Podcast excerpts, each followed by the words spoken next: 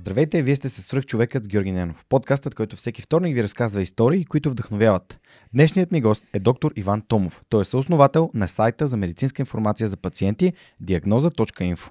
Малко повече за него и неговата история ще чуем след малко, а сега искам да благодаря на партньорите на подкаста, благодарение на които и този епизод достига до вас. Преминаването на свръхчовекът с Георги Ненов към видео нямаше да бъде възможно без подкрепата на Динафос. Затова с Монката искрено ги препоръчваме като място, на което можеш да намериш продукти и решения за фото, видео, бродкаст и кинооборудване, както за любители, така и за професионалисти. От създаването си през 2003 година екипът на Dinafoss има една основна ценност – да работи за клиентите и за общността. В техния шоурум или по телефона ще получиш качествена консултация за това как лесно и изгодно да оборудваш твоето студио. Разбери повече на dinafos.bg. Използвай промокод SUPERHUMAN21, за да получиш свръхчовешка отстъпка. Здравейте, а, здравей доктор Иван Томов. Иване, ще се обръщам на ти. Да, здравей Георги, много ми е приятно. Благодаря ти за поканата да участвам в твоя подкаст. А, за мен е удоволствие. Днес ще си говорим а, за твоя път, твоята история, но всъщност деня, в който а, пускаме подкаста, е точно в надвечерието на Световния ден на научното здраве. Точно така. И когато с теб си говорихме, ам, една част от моята история, тя е малко непозната за теб, нали, нямаш целият контекст, затова правим и този разговор. Аз на 12 години сложих очила а, и ги носих а, повече от 12 години и носих ги едно пълнолетие. До 2018 година бях с а, очила, т.е. кажи речи, половината ми живот е минал с носейки очила. А след което си направих а, лазерна корекция и съм много щастлив от резултата. Имах късогледство, без астигматизъм и беше доста по-лесно да се направи тази процедура. И сега живея един такъв а, свободен живот, спортувайки и отдавайки се нещата, които обичам, като ски, плуване, а и всякакви видове спортове. Така че за мен здравето на очите ми е много важно. И тогава, когато ми направиха операцията, спомням един разговор с един от най-добрите ми приятели, който също се каза Никола, като твой син. И той ме пита, как си Жорка? И аз му казвам, Ами, гледам през прозорец сега Борисовата градина и невероятно аз виждам цветовете, виждам електрическите стълбове, виждам някакви детайли. Просто е изключително. И той ми каза, винаги съм приемал това, че виждам зададеност. И някакси ми се искаше да започнем по този начин. А, разкажи ми за теб, за това, с което се занимаваш и за нали, засегни малко честа с Световния ден на очното здраве. Разбира се, много хубава история.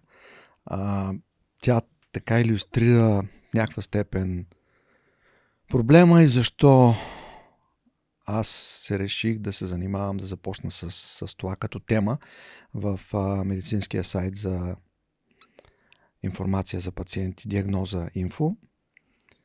Де-факто около 2 милиарда хора по света имат точни заболявания. А, цифрата е сериозна, а, но за съжаление очното здраве не е в фокуса на, особено в България, на обществото и на, така, на, на, на властите, ако мога така да кажа. А, има една голяма празнота по отношение на информацията за, общо, за очното здраве и значението на очното здраве изобщо за здравето. Ти каза нещо много интересно, всъщност твоя приятел, а, че винаги е приемал зрението за даденост. А, Същото въжи за здравето и всъщност дефиницията на Световната здравна организация за здраве е по-скоро по обратен ред. Липсата на болест, а не не изброява какво значи здраве, а всичко това, което приемаме като даденост. Дишане, зрение. Това наистина е много интересно и ам, В навечерието на Световния ден за научното здраве, аз съм много щастлив, че мога да бъда тук при теб днес и да разкажа малко повече за защо се захванахме с тази тема, какво правиме и как тя има отношение към моя професионален път. Освен цифрата, която споменах, тази година специално, на 12 октомври се отбелязва Световния ден на научното здраве, темата е насочена към здравето на работното място.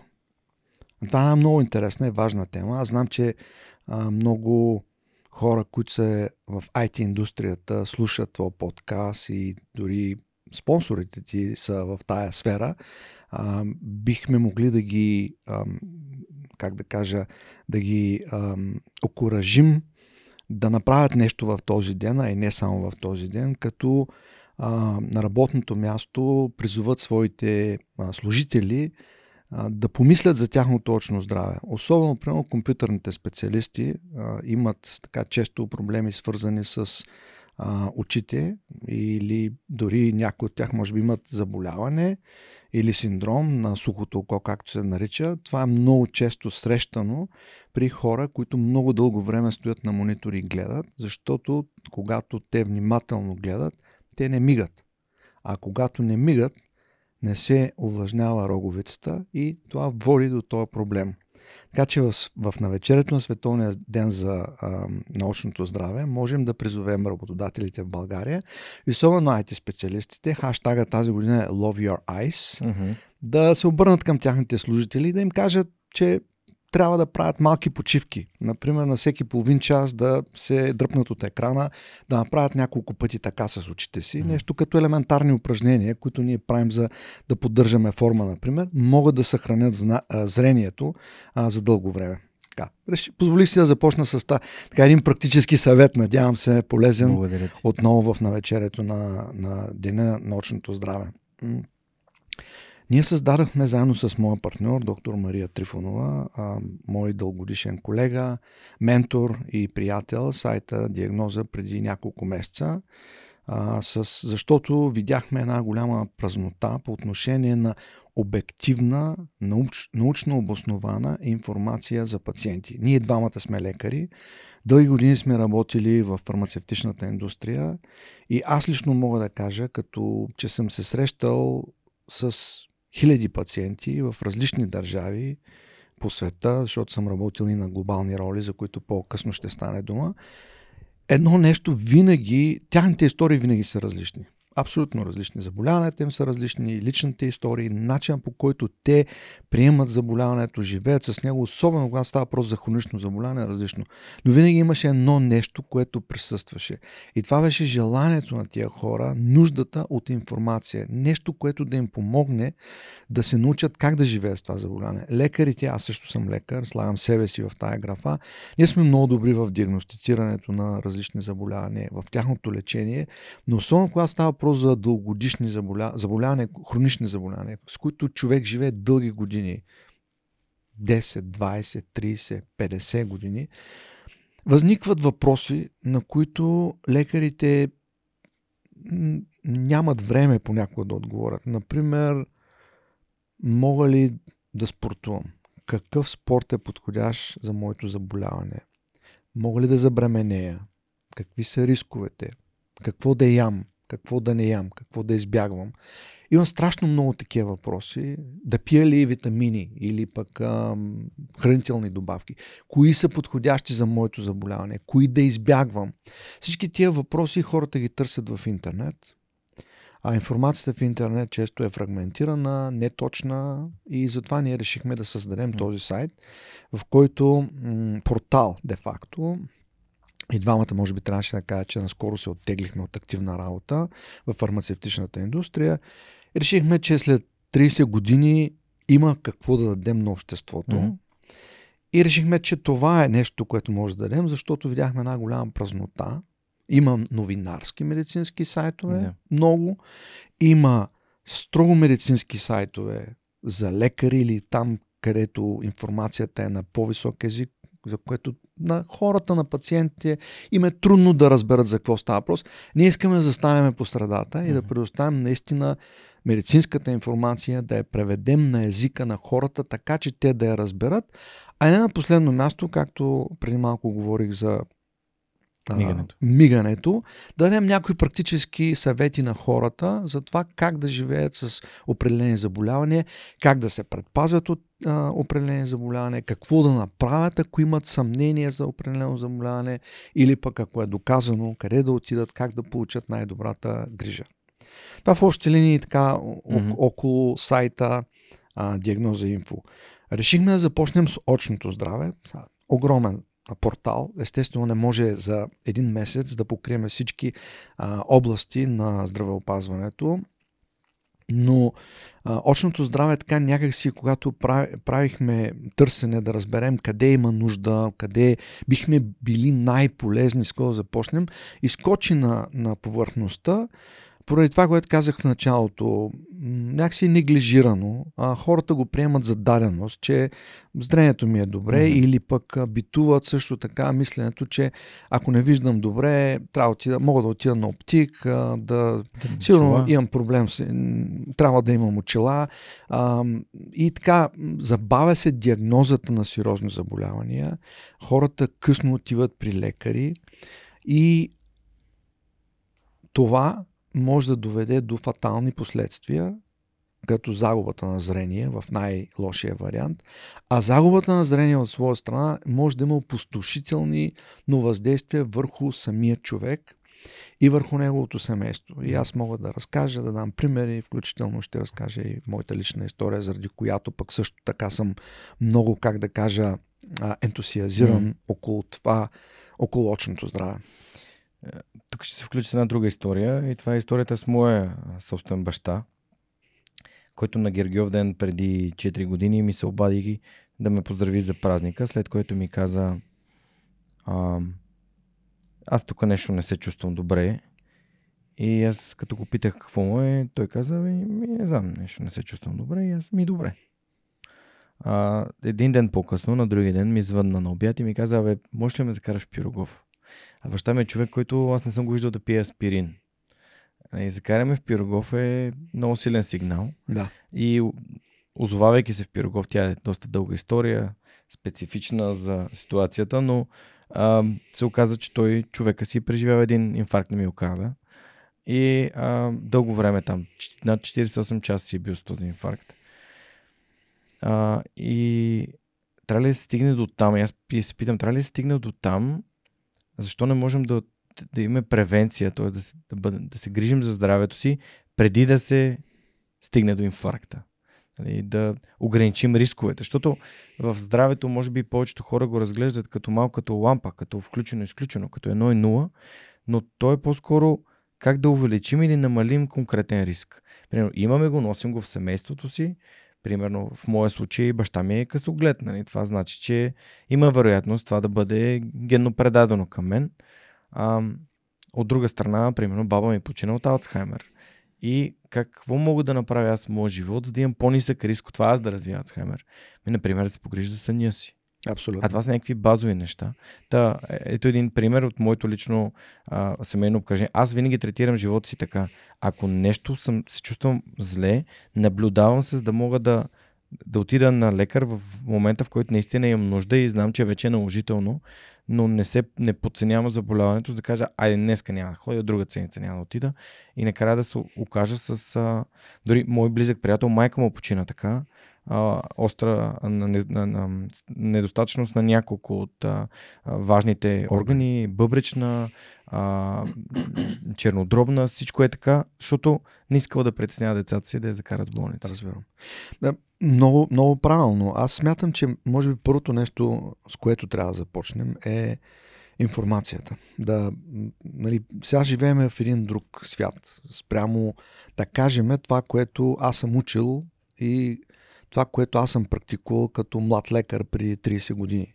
Сега информацията е навсякъде. Това е, както се казва, може да бъде а, блесинг и проклятие е, по, а, в един и същи момент.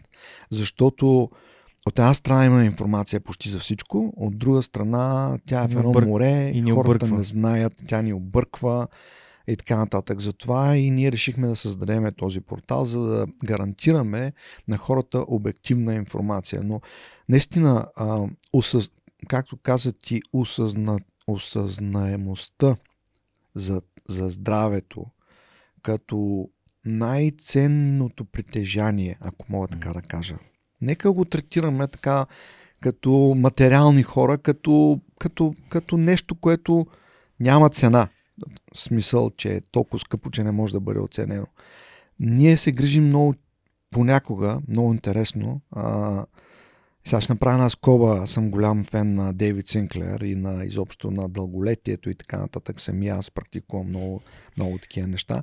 И той беше казал в един от неговите, в един подкаст, че а, примерно много интересно как така, когато оперираме с някаква машина, телефон, компютър, кола, ние имаме много уреди, и, които ни показват къде сме, как се движим, дали се справяме добре и така нататък. А когато става про за нашето здраве, ние нямаме такива уреди. В най-добрия случай, гледам сега ти носиш гривна, което е добре, но ние нямаме уреди, които днес са достъпни, които да ни казват нашето здраве на къде върви. И нашия подход е точно такъв, какъвто казваш ти. Когато се щупи колата, давам така нали, аналогия, тогава отиваме на техник. А всъщност ние с нашата кола не го правим така. Ние отиваме на, на, на, на сервис преди да се щупи, защото на уредите ни казват кога трябва да го направим. Защо нямаме такъв подход към здравето? Трябва да го имаме. Това е промяна в мисленето, разбира се. Да. И с това говорене днеска надявам се да, така, да, да подтикнем хората да, да, да бъдат по-активни в тази област. Най-великото ниво на поддръжка на машина е авиацията, разбира се, бизнес, в който аз съм бил дълго време. Там имаш а, определени а, летателни часа, на които определена, определен ремонт се прави. Да. Което нам, намалява възможността и риска изобщо да се случи какъвто и да е механичен проблем многократно, в пъти повече. Тоест, ако приемем, че ние си караме колата а, и трябва да, да обслужваме на някакви конкретни километри, нали, нещо може да се е случило, примерно да е попаднала някаква твърда частица в двигателя и, и, и тя да се щупи, но а, в авиацията няма Айде, аз покарам 12 000 км, защото на 10 000 сега не мога, не ми е удобно и сменя масло. Да. В авиацията ти трябва да си там и трябва да си го свърши от това. И ам, понеже каза за дълголетието и доктор Дейвид Синклер, ние с моите приятели от LimeChain направихме един подкаст, който се казва Longeva IT. Да. За IT хората. Много хубав. Поздравления. Да, благодаря. Ние да, за сега сме излучили само първите два епизода. А, по-късно тази седмица ще излучим и третия епизод, който ще бъде с твоя син, Никола Томов, Ахо, който ни гостува и си говорим за, за храненето с него.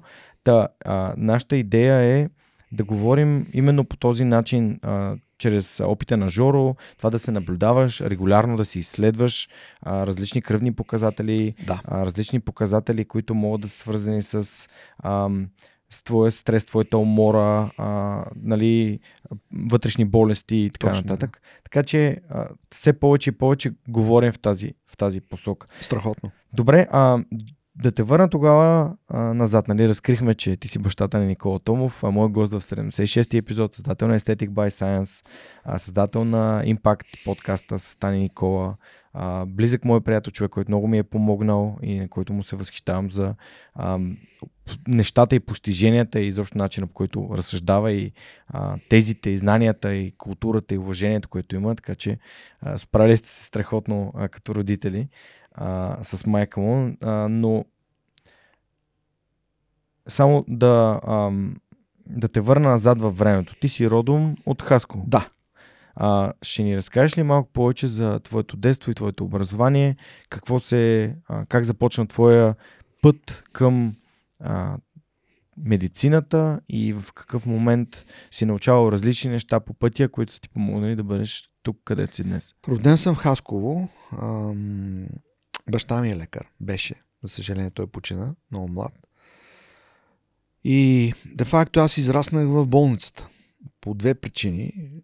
Първата, че много боледувах като малък. Това ме оформи по-нататък и де факто много ми помогна да реша какво искам да правя. Но най-вече, както казва Саймън Синек, защо искам да го правя? Защото, нали, start with why. Това е много важно. Много боледувах, основно инфекциозни заболявания тогава, сливици, синозит.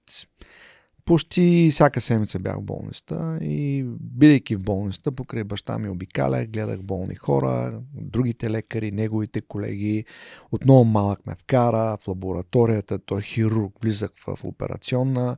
И така бях, как да кажа, изложен на една среда, в която от една страна видях страданието на хората, различни заболявания, различни проблеми и от друга страна видях как а, те могат да бъдат решени, как лекарите помагат и изобщо цялата, всички здравни професионалисти, нали, които са ангажирани с един много сложен процес. Това ме оформи като човек, както казах, защо искам да го правя, защото искам, исках и днешно време продължавам. И последното ми начинание отново е в тази посока, да помагам на хората. Директно съм го правил като mm-hmm. лекар практикуваш, за което ще стане дума, или индиректно, както го правя сега, чрез а, това да им предоставя информация, да им помогна да осъзнаят важността на здравето, а, как могат да, го, да се предпазят от различни заболявания, как могат да живеят с различни заболявания и така нататък. А, от майка ми е жива все още, а, слава Богу.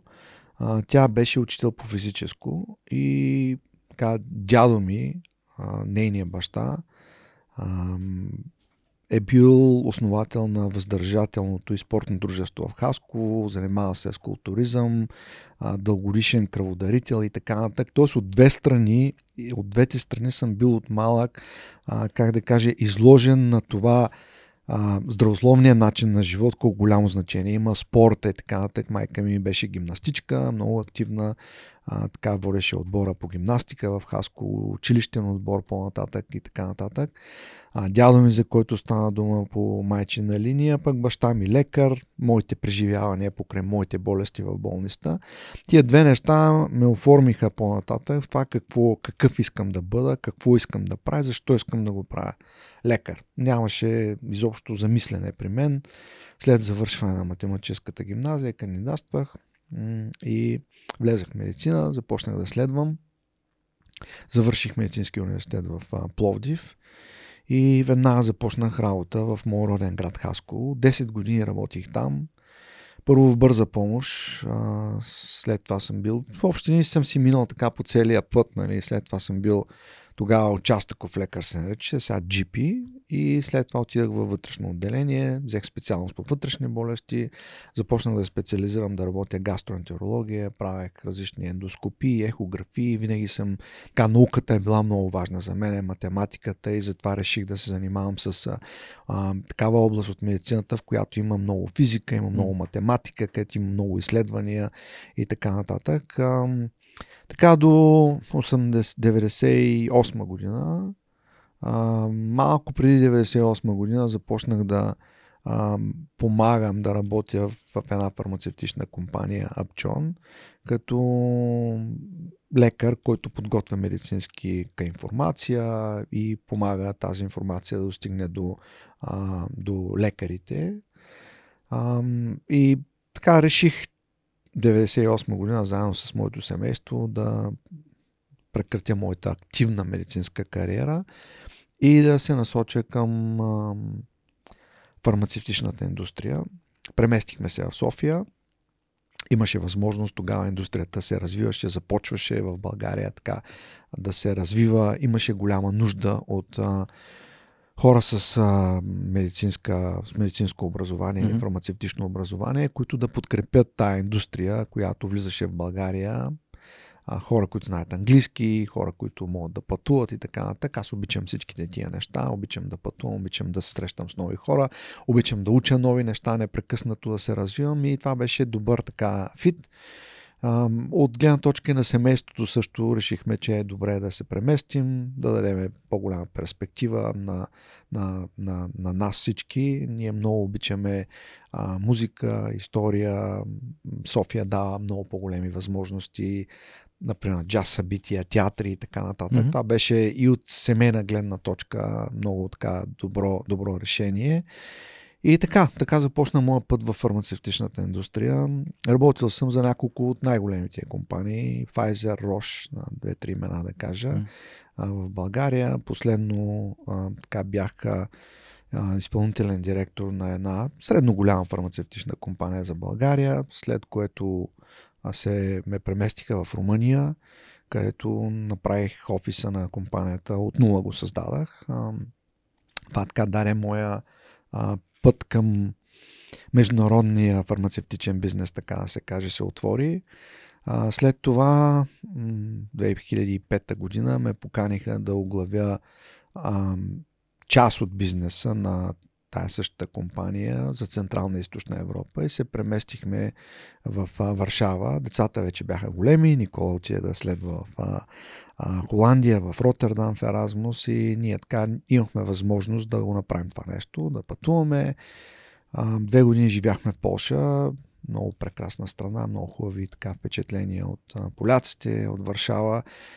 Както се казва, разбрах защо промяната започна от там в източна Европа. А, така, слагам една скоба, не, не знам доколко ще е интересно да кажа, че ам, за разлика от средата в България, но по-скоро да кажа така, че ам, моя професионален път, а, живота ми в чужбина, в различни компании, в мултикултурална среда, беше много важен. Де факто това беше края на моята кариера, която приключи активно сега на 1 януари а, тази година, който много, много ме промени. И винаги, когато съм чувал, когато хората говорят колко е важно да си с отворено съзнание, да пътуваш, да си толерантен, да гледаш към, нали, да, да се опиташ да разбереш другите хора, други култури. Не съм го разбирал преди аз самия да се потопя. Едно е да си турист, друго е да живееш на едно място. Тогава виждаш неща, които туристите не виждаш, не виждат и разбираш защо света е такъв какъвто е, какво се случва. Едно интересно нещо да кажа за, за, от многото, които мога да разкажа за Польша и България е разликата в работната среда. България шеф е шеф. Когато той каже нещо, думата е закон. Думата е закон. В Польша това не е така. Шеф е, разбира се, е, е уважаван. Той казва своето мнение, но всеки, независимо дори най-най-най-низкото стъпало а, служител, може свободно става, без да се притеснява. Това е култура. И изказва своето мнение, ако той не е съгласен. Обективно, без обиди, без каране и така. Така, така че а, поляците, солидарност и така, тази култура на това да up култура, за която да. говорим, да говорят хората, да адресират, на да адресират нещата, да не си ги замълчават. Не, нали, шефа не винаги е прав. Ти ще му направиш лоша услуга, ако не му кажеш. Защо ние не говорим? Прямо това е нещо интересно.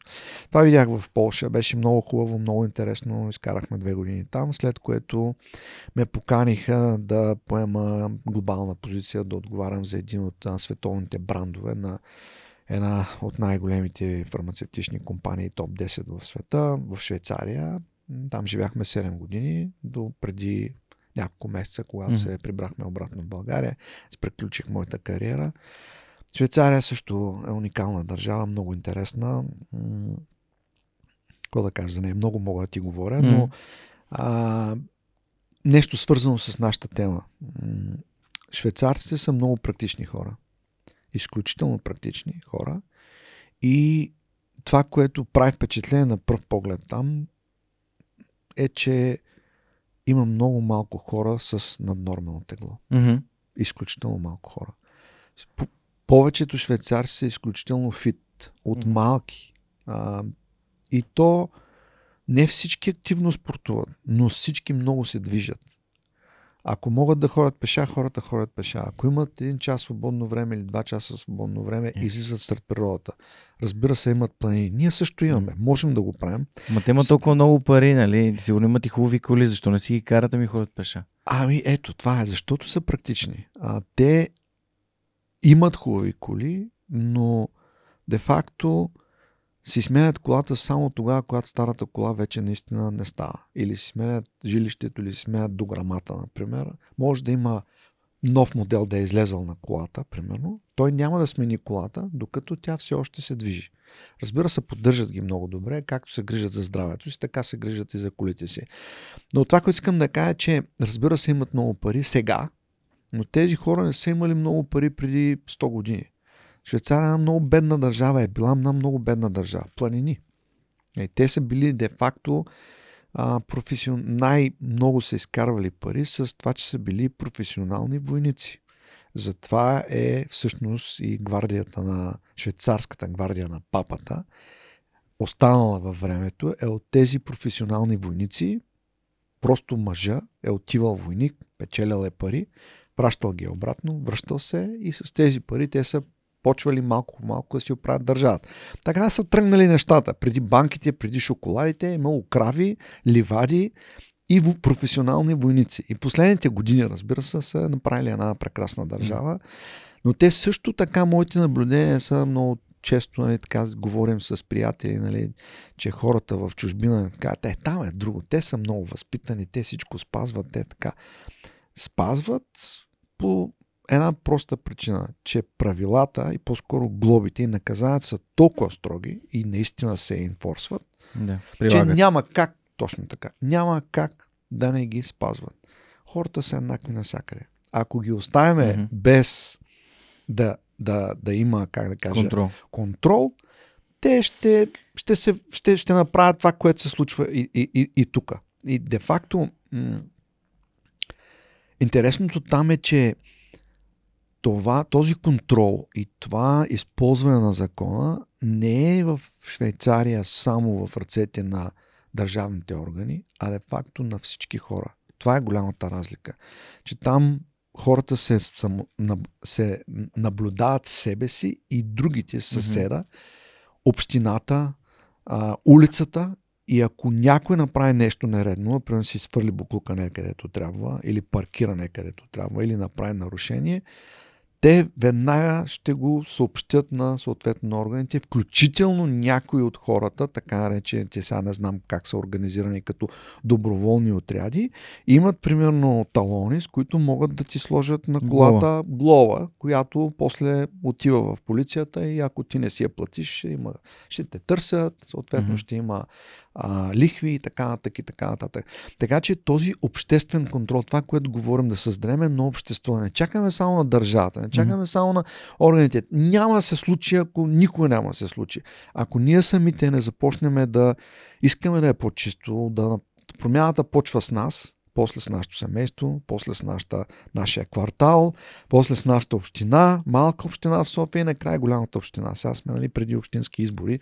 Да не чакаме, чудеса няма да станат, Мгм. един човек няма да направи нищо, който и да е той, и 20 човека няма да направят нищо. Говоренето и, и промяната в нагласата, в мисленето са тези, които ще ни направят Швейцария на Балканите, която може да бъдем. Да. А, това, което ми прави впечатление е, че много хора казват, да, да, ама ние ако си издаваме един друг, ние ставаме нали, доносници по някакъв начин. И цялата а, соц а, култура е изградена покрай това доносничество и това да издаваш съседа си. Тук един от моите гости каза, баща ми беше първия а, едноличен търговец в Русе, правеше а, такива м- в, в, в коридорите не лампиони, ми а, тези дървените обкови на, на, Ламперия. Ламперия правеше, ламперия, точно така, благодаря ти. Правеше ламперия и правеше ламперия понякога на хората, докато селите им ги няма, за да не знаят, че има ламперия, защото то е забранено. А, та, а, как се възпитава, защото според мен то се възпитава и аз разбирам, че трябва да бъде така. А, как се възпитава това и всъщност как то трябва да бъде адресирано към държавата, защото в събота имаше матч, Левски ЦСК. Аз живея в центъра. Моята улица има места за паркиране, което рядко стигат за хората, които живеят в квартала. Обаче, когато има матч, има хора, които спират на тротуара. Разбирам. А, буквално на тротуара. Аз сега имам бебешка количка, която бутам. Жена ми също. Да. И дигам телефона на Центъра за градска мобилност и им казвам така и така, на тази улица има коли спре на тротуара. 10-15 коли. Да. И тя, отговор е, ами то днес има Левски ЦСКА. Ама чакайте сега, какво, какво значи това? Аз трябва да изляза от, от вкъщи, трябва да имам достъп. Еми то трудно е. Аз викам, вижте, разбирам, че спират по Евлоги Георгиев. Разбирам, че събота и неделя може да се спре по Драган Цанков, да има парколента, в която хората да спрат да влязат в парка. Напълно съм съгласен с това. Но не съм съгласен да се уврежда а, тротуара, на който трябва да има хора. Да. А, и къде, как да подам сигнал? Ми, господин, ние днес сме с 4 паяка за целия град. Тоест, нали, тя имаше отговор за всяко едно мое, Да, да. а, всеки един мой Разбирам. въпрос. И аз, когато искам да, подавам, сиг- да подам сигнал, искам да подавам сигнал и да дойде някой сега. Да, Не. така. Защото, примерно, в сайта, подайте сигнал в сайта. Отварям сайта, грешно паркиране на 40 метра от вас. Кога е подаден този сигнал? Преди месец и половина. И, и и все едно някой след а, един месец да отиде в произволен ден от седмицата, който най-вероятно няма да се падне леските, се каже, да погледне и да каже, ми то няма коли тук, няма, Да. няма, няма глоба, няма грешка. Разбирам. И, и всъщност, нали, как, какво мислиш ти като човек, който дълго време живял извън България?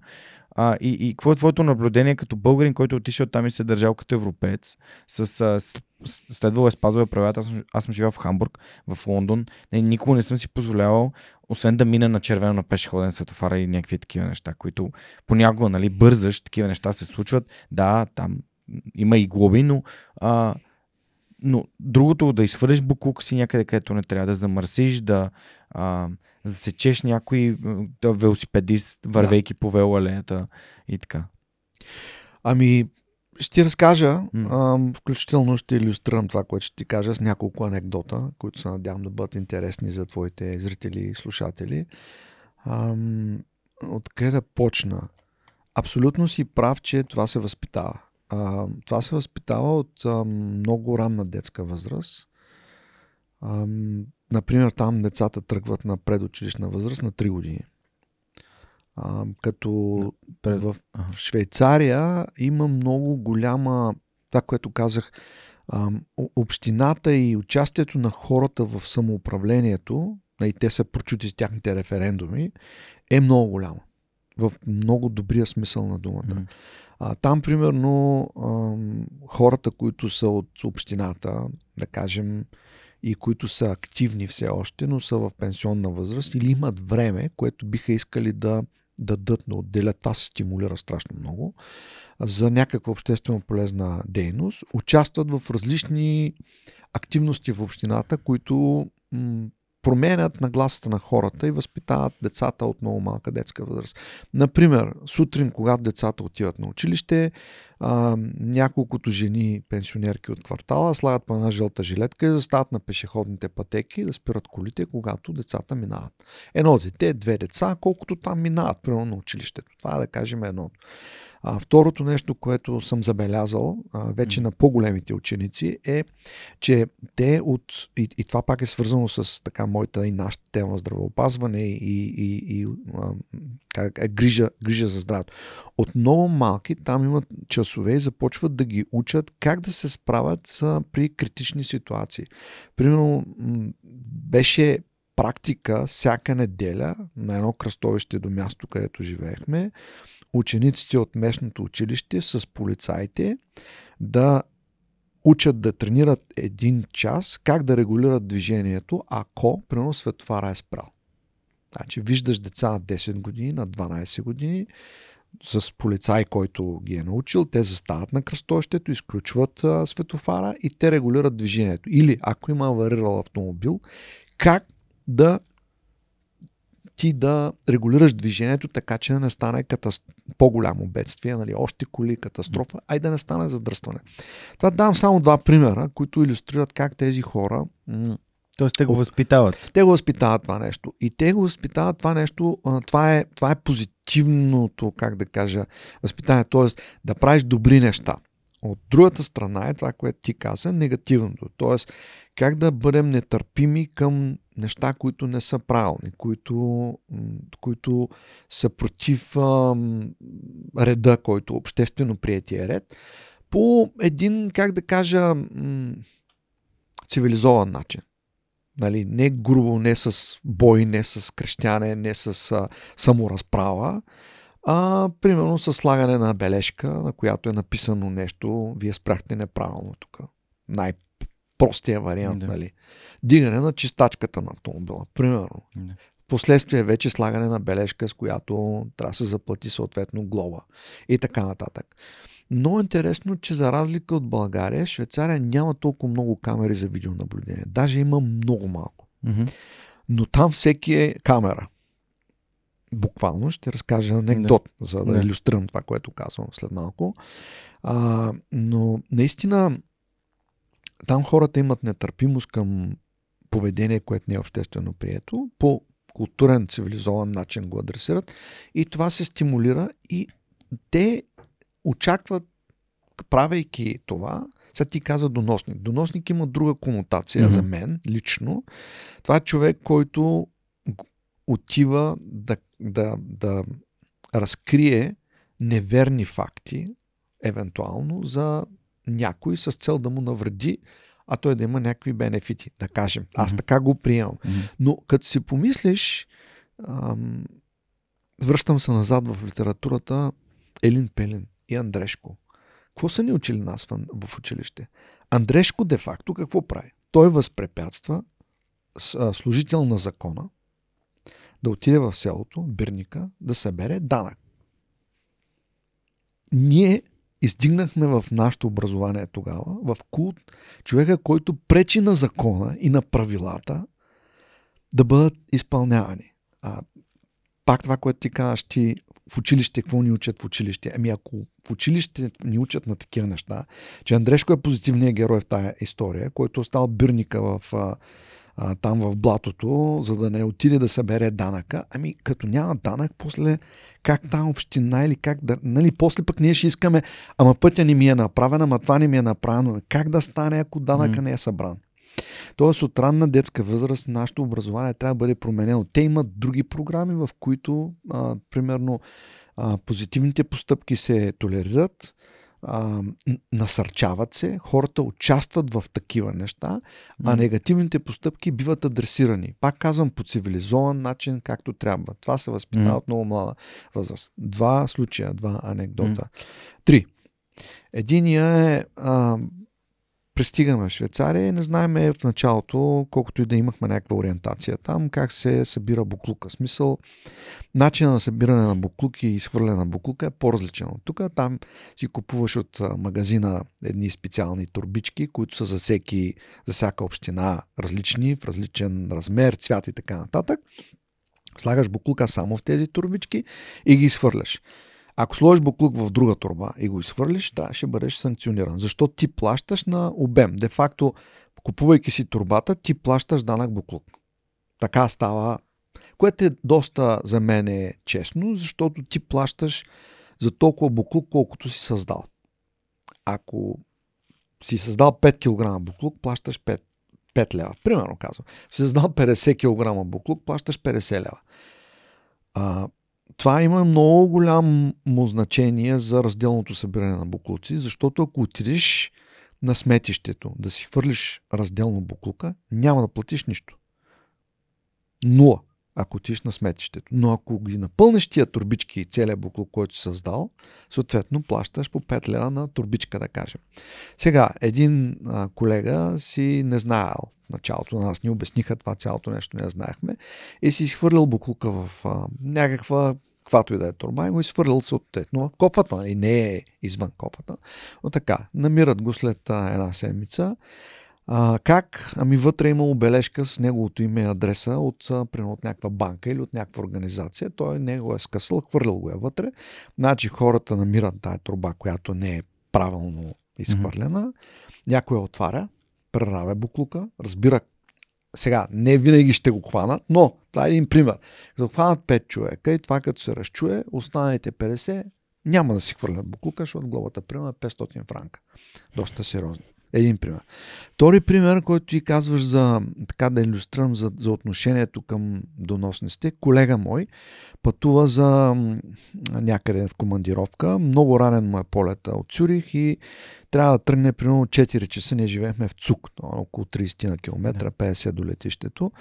Трябва да тръгне много рано с колата, 4 часа сутринта. Но излизайки от гаража, а, улицата е еднопосочна и той може да направи само десен завой. Да.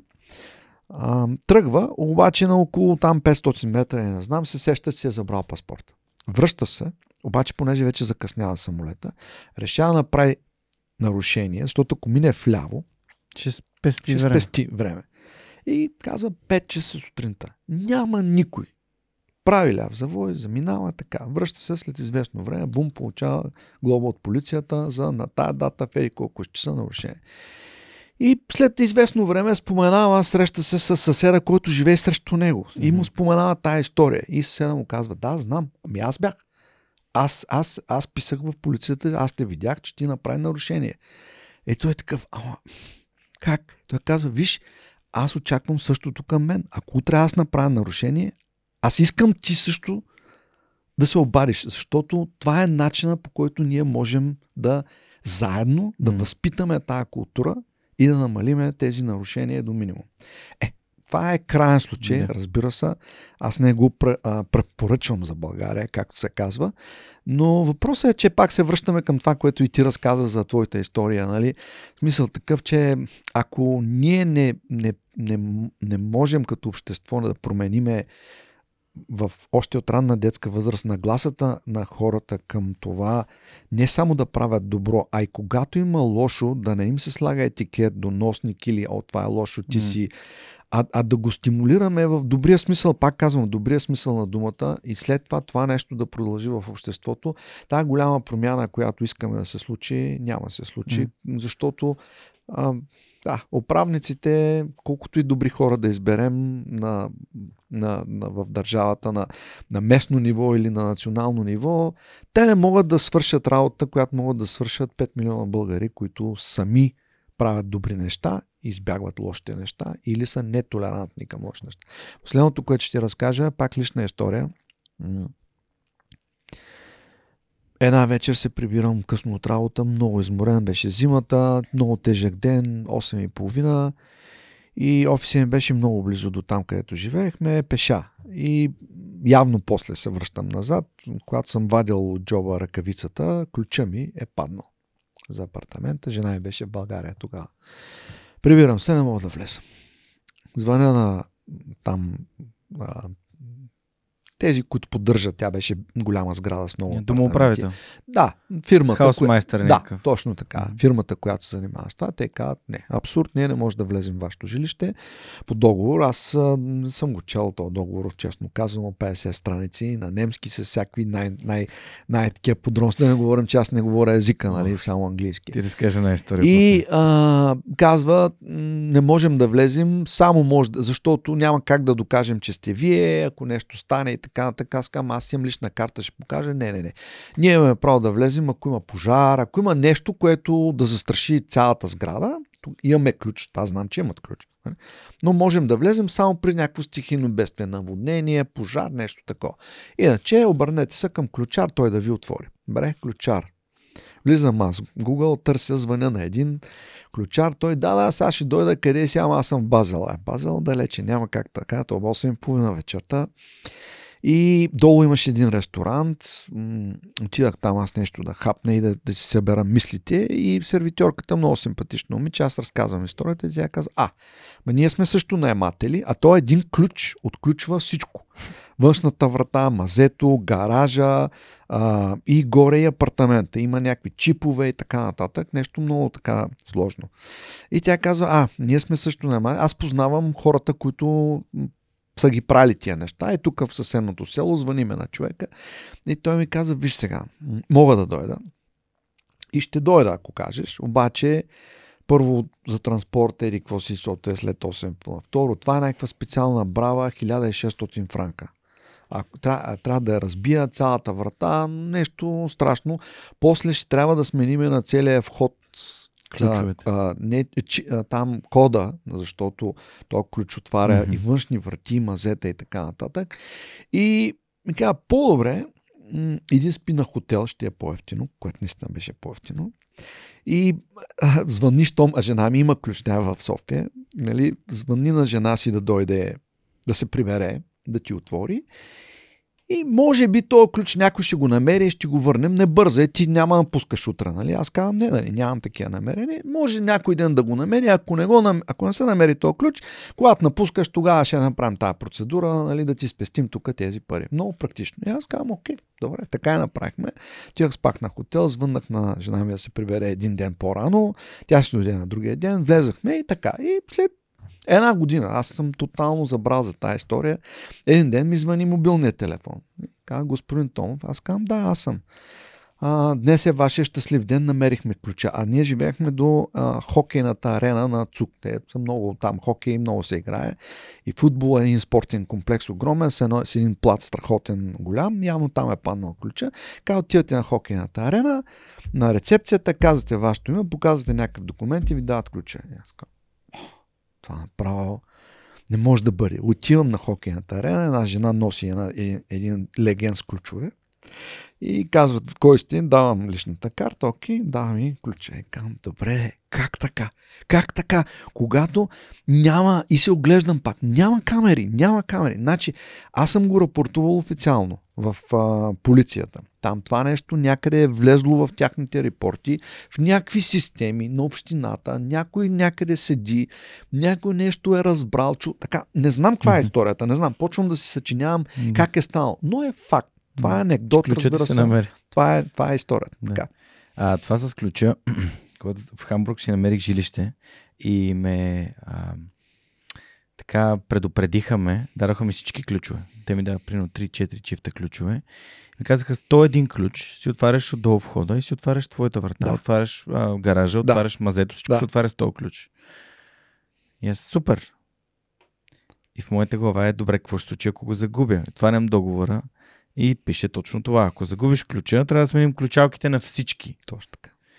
А, съответно, немците са го измислили. Те са умни хора, също и практични. Има си застраховка. Може да се застраховаш, защото а, всъщност а, това може да ти се случи. Какво направих аз? Извадих един ключ. Един единствен ключ. Другите ги сложих примерно там, където ми бяха при... на място, което е а, знам къде са всички ключове на Да. куп. И съм и си сложих ключа на ключовете от София на Софийската ми връзка. Просто защото не исках да е отделно. Беше голямо шубе. Разбирам. Брах тези, Разбирам. тази година, в която живеех там. А, защото е, това става дума за някаква хиляди евро сума. Да, да. А, така че, нали, абсолютно разбирам и това бях тръгнал да казвам и аз, че ти като каза за, за ключа. А, но, да. А, добре, всъщност, нали, ти разказа историята на един много успешен човек професионално в своята професия. Много често обикаляйки училищата в България и срещайки с ученици, а те ми така задават въпроси на какво прави един човек успешен, какво го прави а, успяващ в професията си. Ти каза за една компания, втора компания, трета компания. Нали, можеш ли да синтезираш неща, които са ти помагали, когато ти е било трудно, когато си бил на правилно или когато не си бил на правилното място да смениш или да, а, кога са моментите, в които решаваш, окей, ще потърся нова възможност или как нали, по някакъв начин да им дадем твоята житейска мъдрост, за да могат те да си я вземат и да си я приложат, ако преценят. Разбира се, с най-голямо удоволствие. Аз а, така съм го формулирал това нещо, моя, моя ключ към успеха, като пете пета или пи от mm-hmm. английските думи, които ще използвам. А, да кажем, първата, първото е човек трябва да има някаква висша цел. Purpose. Мгм. А, говорих отдея, споменах Саймън Синек, I want to start with why. А, трябва да знаеш какво искаш, кое ти носи удоволствие, кое ще ти донесе удоволствие професионално. И тези неща не трябва да са а, позиция, пари, такива неща, които са наоколо, а трябва да е нещо дълбоко лично, емоционално, нещо, което наистина ще те направи по-добър човек. Свръхчовекът. А, за мен това беше да помагам на хората, да ги лекувам, М. да помагам на хората да живеят по-добър живот, да живеят здравословно. Това, което аз самия правя, отдея тръгнахме да говорим за моя път, за моя живот от Хасково и така нататък, но по-нататък се така, доста насочих към а, Полша и Швейцария. Ще се върнем да ти, да ти разкажа, да иллюстрирам защо, защо, кои са двете неща. Едното е избора на професия а, и, и защо. За да помагам на хората, да ги лекувам. Това ми носи огромно удоволствие. А, има и други начини да се помага на хората. Да. Това не е единствения. Нали. Де факто всеки човешки труд е полезен на някой. На, себе, на теб или на другите. А, човек може да е индивидуален контрибутор, както се казва, да прави нещо, да е занечие, да прави нещо както лекарите, обощар, адвокат, или може да бъдеш част от по-голям колектив и чрез други хора пак да правиш това, да правиш добро, да правиш нещо, което ти а, доставя удоволствие. Така че избора на това какво как- какво ще ти носи удоволствие, какво ще правиш, е изключително важно. Второто нещо, което винаги ми е помагало, е било свързано с това те са две в едно, така да кажем, постоянство и търпеливост. За мен те са двете части на, на, едно, на едно и също нещо. Човек трябва това, което почне да прави, да бъде търпелив по отношение на това а, как той ще се изгражда като човек, как ще върви кариерата му и колко бързо ще се случват нещата в неговия, неговата кариера, в неговия живот. И второ, да бъде, да бъде много постоянен. Това означава да не се отказва при трудни моменти. Много хора се отказват, когато е трудно, а, да не се разочарова, да не позволява трудностите да го завладеят и да го опустошат като човек или да го дерайлират и да тръгнат по лекия път. Ако наистина вярваш в нещо, ако имаш цел, преследвай тази цел. Тя може да бъде различна в различните периоди от живота. И при мен така се е случило, че бяха две. Един път да бъда лекар практикуваш, после да мога да а, опосредствано чрез моята работа в фармацевтичната индустрия да помагам пак на хората чрез лекарите, mm-hmm. така да се каже. Но може да бъдат различни неща. Важното е, когато имаш дългосрочна, добре да е дългосрочна цел, да я следваш с постоянство и с търпеливост. Mm-hmm. Де факто, нали, всички ние знаеме, че а, това ни учи, де факто. Всеки, всеки неуспех човек трябва да го приема като урок. На, да, научен урок. А, трет, четвъртото нещо, али третото нещо, което за мен е изключително важно, също и което ми е помагало през годините, е да правиш нещата с желание на пешен, както се казва. Mm-hmm. В смисъл, аз съм много. Всички през годините, когато имали сме много корпоративни обучения, обучение по личностно развитие и така нататък, къде ли не с, с топ консултантски агенции, Харвард и така нататък. И така нататък. Всичките репорти, които съм получавал, всичките оценки на другите хора за мен и на психолози професионални, всички оценки с инструменти, супер професионални и така нататък а, казвате едно нещо, че съм изключително позитивен човек. И нали, заразно позитивен. Mm-hmm. Винаги и в най-тежката ситуация а, нали, ще намери начин да излезе да, да, с, с, с, с, с добро, с, с позитивна енергия. Тоест това да правиш каквото го правиш, не просто да го правиш, а го правиш с ентусиазъм, както се казва, с желание. Това, това за мен е, е много важно. Бих и така, част от, част от моят успех, защото всъщност, нали, сега връщайки се назад, това те прави автентичен лидер, автентичен човек. Нали, хората ти вярват, нали, защото ти не просто правиш определени неща, а когато виждат, че ги правиш искрено. Да. Няма... Това не е просто аз работя тук за пари или аз работя, защото така трябва или защото ми казаха. И дори, честно да ти кажа, м- ще се върна назад, едно от първите ми обучения, в Pfizer беше, няма, няма да забравя тогава CEO-то, не си спомням как се казваше, имаше едно видео беше записал, за да даде пример за това, че човек не е нужно да е CEO или да е професор или да е... Mm. За, да, за да прави това нещо, което аз, за което аз говорих, той даше пример за някакъв шофьор на, на училище на автобус в Штатите, който в едно училище идват, карат децата с автобуси и един автобус направо впечатление, че шофьора, самия той винаги е стегнат, а, с връзка, добре облечен, чист. Автобуса му винаги е чист. И децата, които слизат обаче най-вече от този автобус, слизат засмяни, щастливи и влизат в училище много така позитивни и така нататък. И ме пита, раз, нали, защо, как стане, той казва, аз всъщност никога не се приемам себе си за шофьор на автобус. Аз приемам себе си като първия учител за деня на тези деца. И по пътя, докато ги карам, им разказвам разни истории, е, смея се, държи се позитивно. Ето за това говоря, mm. че не е нужно да си, нали, нито да имаш някакво страхотно образование mm. или да си много успял, за да бъдеш такъв човек, който да изпълниш своя живот да, с, с, с, с, добри неща, се чувстваш добре на, на която и да е позиция, дори на, и на най, така как да кажа, ниската позиция в една, в една обществена работа, можеш да бъдеш лидер на себе си най-малкото, което е, може да бъдеш позитивен. Така че тая част да правиш нещата с желание, с ентусиазъм, това нещо да се вижда, да е автентично, да е искрено, да бъдеш искрен в това, което правиш. Е, винаги ми е помало, защото хората са ми вярвали и са вървяли зад мен. Искаш нещо да кажеш? Да, исках нещо да добавя, че имаше една много яка идея, която аз си взех от а, а, Тихар Фекър, може би той е взел от, от някъде другаде. И това е, ти започна с purpose, с uh, смисъла, с uh, важно нещо, което те движи, с твоята мисия, може би. И това, че не е какво, ами е защо. Тоест не е как, нали, парите или колата или жилището, а, ами е защо това е важно теб по същия начин може да е какво, нали, какво може да е семейството, но ако защото, нали, за да живееш живот, който прекарваш време и това е важно за теб, нали, неосъзнато, то всъщност твоята идентичност не е на такъв човек.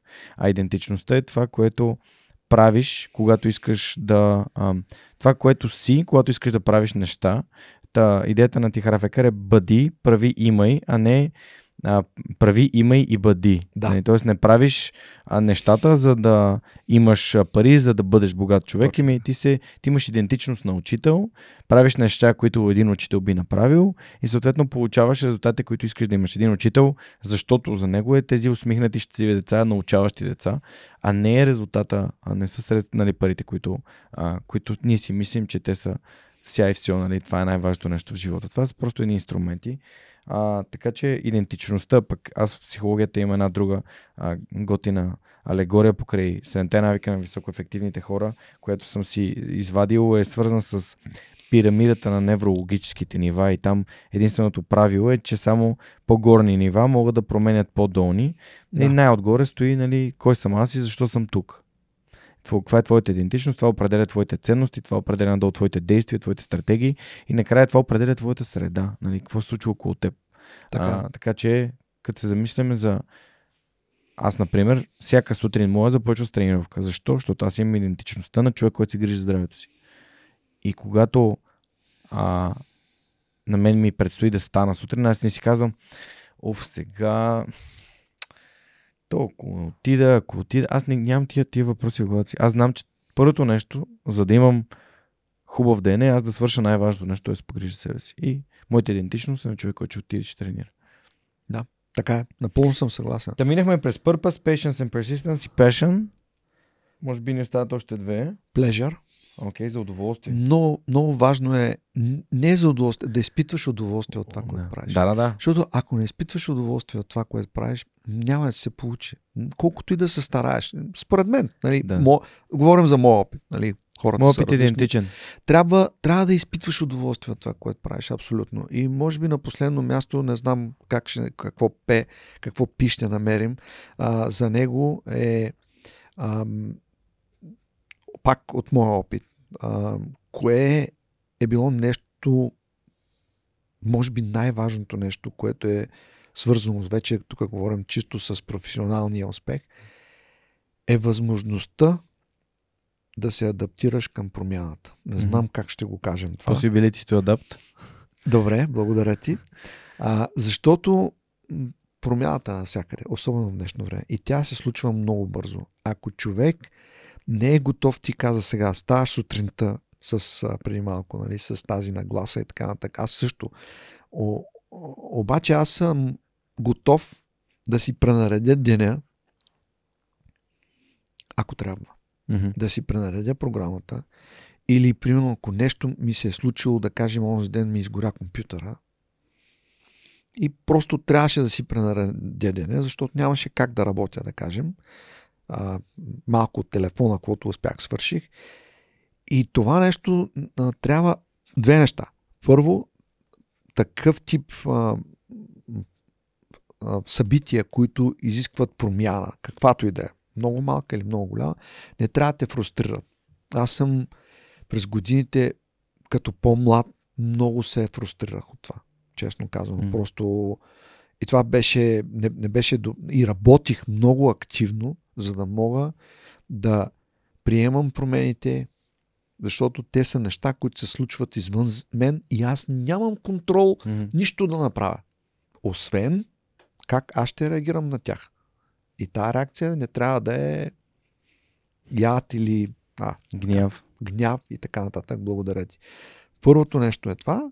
И второто нещо е веднага да успееш, тук идва адаптивността, да се, да, да, да се промениш. А, това особено въжи за големите корпорации, в които промяната е нещо, което се стимулира. То просто непрекъснато има промяна. Непрекъснато се сменят хора, непрекъснато се сменят структури, непрекъснато се сменят а, географии. Не, непрестанно.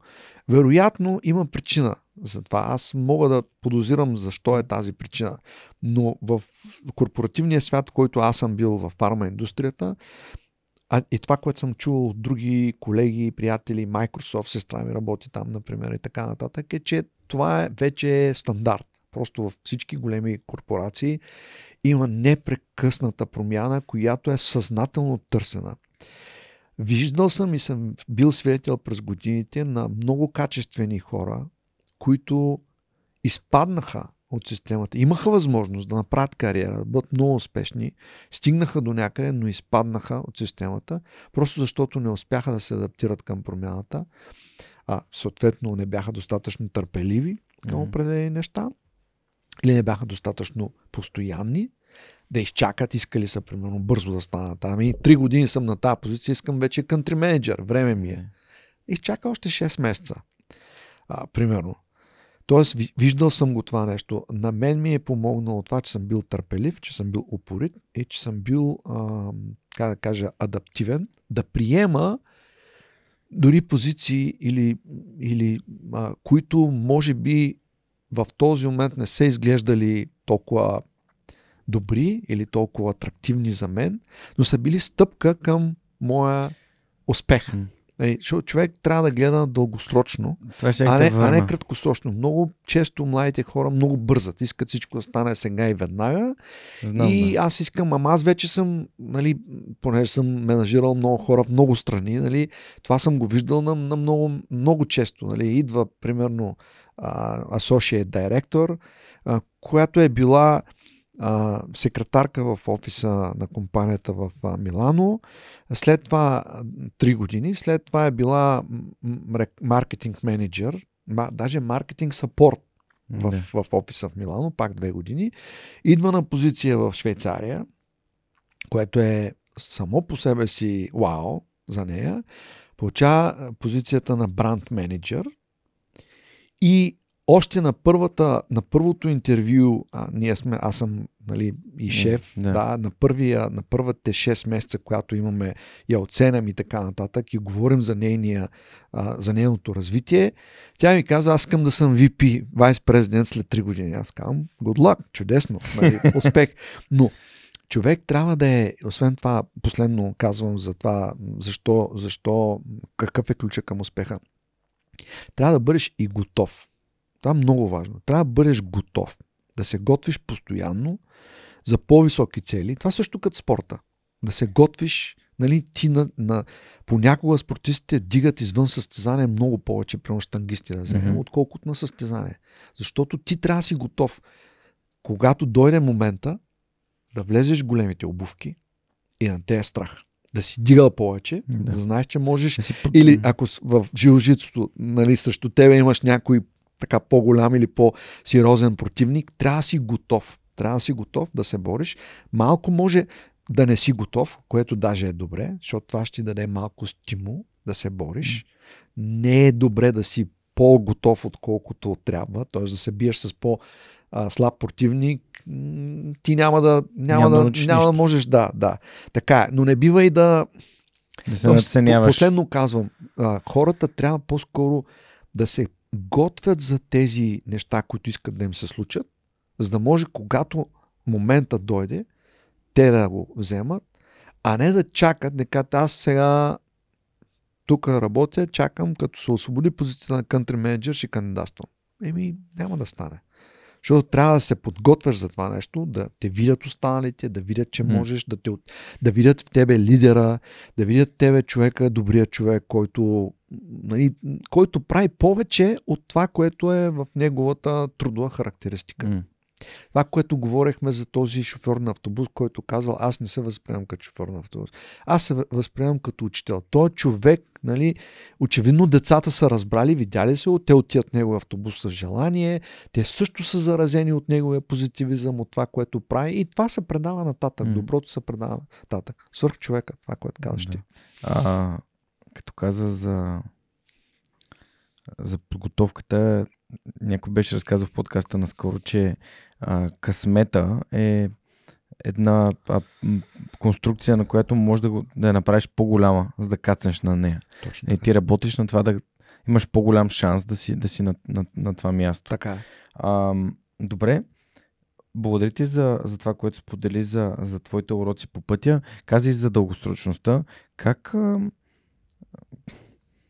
как ти определяш твоите цели? Защото при мен аз по много различен начин разсъждавам. Вярвам, нали, че всички сме различни, всеки има собствен път към своя собствен свръхчовешки успех, но а, много често ми, ми случва да попадна а, сред а, хора, които са доста така а, постигнали и те имат визия къде трябва да стигнат и яснота как трябва да стигнат до там. При мен е по-скоро стълба. И то е една стълба, която си представи такава не въжена, ами такава издълбана в а, земята. Разбирам. И трябва да се качи на следващото стъпало, но примерно първото стъпало е 1,50 м, следващото стъпало е 1,75 следващото е 2 метра. Нали? Аз на все по-големи стъпала трябва да се качвам.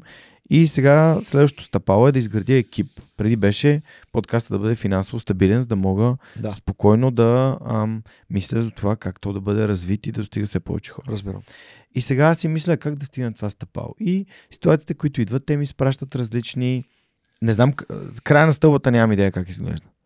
А, дори дори не, си, не, не си представям как изглежда. Аз знам кое е това нещо, което ми е най-важно за мен и за този проект, който е моята мисия сега.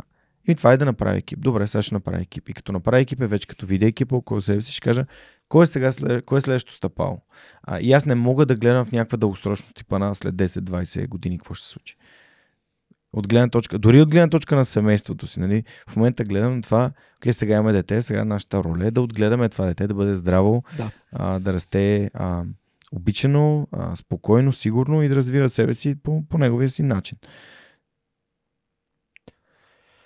Ам... Как да ти кажа, как да го, как, как е да го опиша. Как, как, Сега, ам... как си избираш дългосрочните цели, как се, се придържаш към тях? Да, дългосрочните ми цели са принципно винаги м. съм имал повече от една цел. Ам, това помага Разбира се, едната е чисто професионална, другата е свързана с личностно развитие, mm-hmm. е третата е свързана с здраве, здравословен начин на живот. Mm-hmm. Това ми е помагало. Те са дългосрочни цели. Примерно да почнем с здравето. Аз спортувам от много малък. А, до в училище винаги съм бил в отбора, в отбора по лека атлетика, туристическо ориентиране съм тренирал и така нататък. След това в университета беше малко по-така хаотично, започнах йога, тичане основно, защото много пътувахме, нямаше как, така годините бяха по-различни.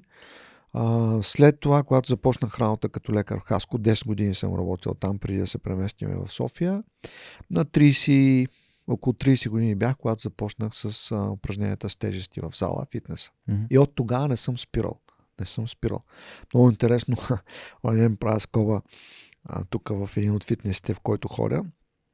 Един, а, аз гледах така, че ме заглежда едно момче от студент от някаква африканска страна и в, в съблекалната се обличаме. И той е младо момче, нали, най-вероятно учи медицина, защото близо до медицинския университет. Дойде и каза, от кога тренираш? И аз мислех, че от кога тренирам. Викам от, от един час. Той каза, не, не, не, не, от кога тренираш? И аз казвам, ами като си помисля от 40 години. Той, вау, вика, за това така, нали, така, смисъл направи някакъв комплимент. Mm. Тоест, това постоянство, нали, резултата е, не знам, той не е, не, аз не тренирам за, за резултат. нали, смисъл да имам големи мускули или така нататък за външен вид, въпреки че а, се грижа за външния си вид, нали, суетен съм в добрия смисъл на думата, но основното, най-важното нещо за мен е да поддържам своето здраве и аз да се чувствам добре. Как ти каза нещо от деве, смисъл, и аз също го споменах. Слушайте своето тяло. М. Познавайте своето тяло. Той ще ви каже, ако нещо не е наред. Човек трябва да познава. Аз познавам добре себе си. Нали, мога да кажа, нали, до година правя 60 години. Слава Богу, нямам никакво заболяване хронично. Не пия никакви лекарства. Пия си моите три кафета на ден, спокойно, включително по някое вечерно време, радвам се на добър сън и така нататък. Отдавам го наистина на това, че през тия години аз съм постоянно, постоянно тренирал. Замествал съм понякога, когато не съм можел да тренирам, както каже един от нашите фитнес инструктори Валю. По-добре лоша тренировка, отколкото без, Без тренировка. Дори някой да не се чувствам, да се не се чувствам добре, да нямам настроение, да съм изморен и така нататък. А, залата за мен е била много важна, освен за да поддържам а, така, своето здраве в добра форма и да много важно, тренирах докато работех активно след работа. Това беше моят начин да отделя работата и семейството. В смисъл да отида на фитнес след работа. Това беше за мен като, като опиум. Аз бях пристрастен. Като медитация. За да мога, точно като медита, за да мога всичко, което през деня ми се е случило и което е било стрес и така нататък, да го оставя в залата да се прибера вкъщи спокоен, за да мога да обърна внимание М. на моето семейство, защото то за мен е много важно. А ти също говореше за семейство. Тоест, това е една от моите цели и тя е много дългосрочна цел. Винаги е била цел. Нали? Обичам да спортувам ски, активен спортист. Последно, така мога да кажа, 108 км направих на едно спускане в Алпите. В час, Беше с, в час. да. Така че в добра форма съм, нали, плувам това, което не можах да направя, защото човек трябва да каже и това, да се науча да карам кайт. Но, може би, някой ден с Никола. Има време още. Така, активно спортувам и, и уча, опитвам се, да, на жил жицо. И дойдох веднъж. Опитвам нови неща, защото човек трябва да се развива. Не можеш да правиш едно и също. Нали? Ти го знаеш много добре спорт. Тоест, това е една от моите цели, която е била дългосрочна. Ами, още от дете, аз ти разказах, майка ми, и винаги съм знал, спорта е цел. Това е много голяма цел. Някога, по някои моменти, когато другите ми цели са били м- в задънена улица, кариерата не върви, нещата не вървят, има тежък момент. Бил съм пред нали, ситуации, в които може би може, мога да загубя работа, мога да загубя много пари. Тогава тази втора цел, и това също е съвет към хората, да имат повече от една цел, защото само с една цел си нали, само една цел. Ако Не. там пропаднеш, изведнъж ти самия пропадаш като Да. човек, защото няма на какво друго да се опреш. М. За мен спорта е било нещото, което примерно насочвам тогава, когато кариерата ми не е вървяла. Насочвам своето мислене, своите, своята енергия в спорта. Повече спорт, други спортове, други интересни неща, Мгм. които да заместят в този момент. Знам, че този момент е временен, нали, с някаква кариера, нещо се случва, трябва да мине определено време. Аз продължавам да си работил, продължавам да си преследвам кариерната цел, но не я натискам до дупка, защото или ще падна, или ще загубя, Не. или ще ме уволнят, примерно, или аз ще изгоря, или аз ще се ще бърна аут, нали, ако натисна педала прекалено много. Изчаквам и насочвам моето усилие към Нещо други друго. неща. М. Така, едното е спорта, другото е професията. Да, професията, разбира се, имал съм цели, те не са толкова дългосрочни и няма как да бъдат. Нали, те са по-скоро в това, а, примера, който ти даде за стълбата. Да. Що е нали. много променливо. Нали, Да, примерно в фарма индустрията има някаква, някакъв път, кариерен път, който е известен горе-долу. Нали. Като си в държава, както е България, country менеджер е най-високата позиция в, в, в, в, в тая компания или тази иерархия. Нали. Искал съм да, да бъда и съм бил country менеджер и то на България, после на Румъния, после в Польша съм бил. Нали, което значи, че съм, нали, сла... винаги съм, както ти каза, съм слагал не един метър, а метър и било е метър, после там метър и 75 М. стълбата, нали, съм дълбал, нали. Така, второто, след това съм искал да бъда в, на глобална роля. Нали, успях да го направя това нещо. Но в общи линии тази, това кариерно развитие и, и това ми е помагало, и включително и в днешно време, и сега, и с нещата, които сега се занимавам, не е било единствено и само насочено към това да направя, да направя, да мина по тези стъпки, които са в нали, моята област, която искам да се занимавам, фармацевтична индустрия. Това е пътя. Разбира се, мога да кажа, че фармаиндустрията е една от индустриите, в които има страшно много, се инвестира в развитие на хората.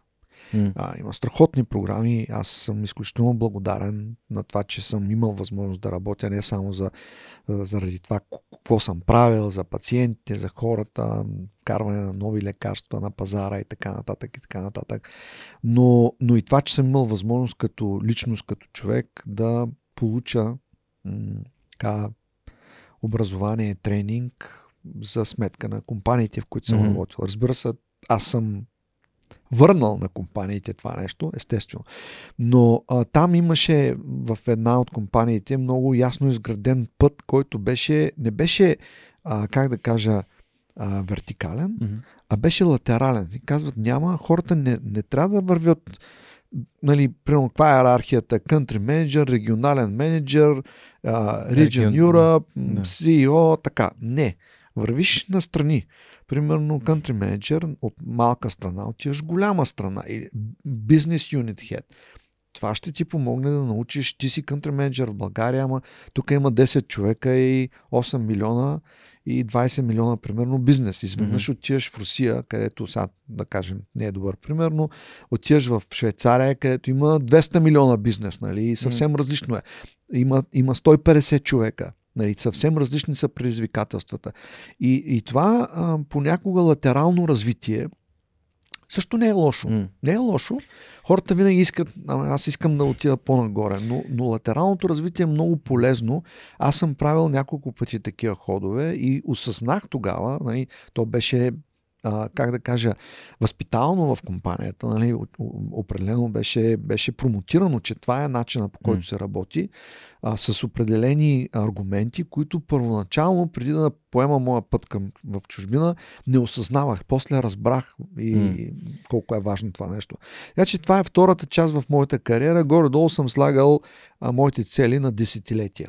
Да. Кажем сега в тия десятка искам да бъда горе-долу там, да се развия нали, едно ниво на, нагоре, две нива нагоре, нещо такова. Mm-hmm. Или, или другото нещо, което третото паралелно е било какво още в кариерата и извън кариерата, но асоциирано искам да правя. Mm-hmm. Тоест, примерно, аз искам да кажем, съм си поставил цел да стана country менеджер, да кажем на, на компанията или да отида да стана регионален менеджер. Обаче има ли още нещо, което аз около тази позиция мога да направя?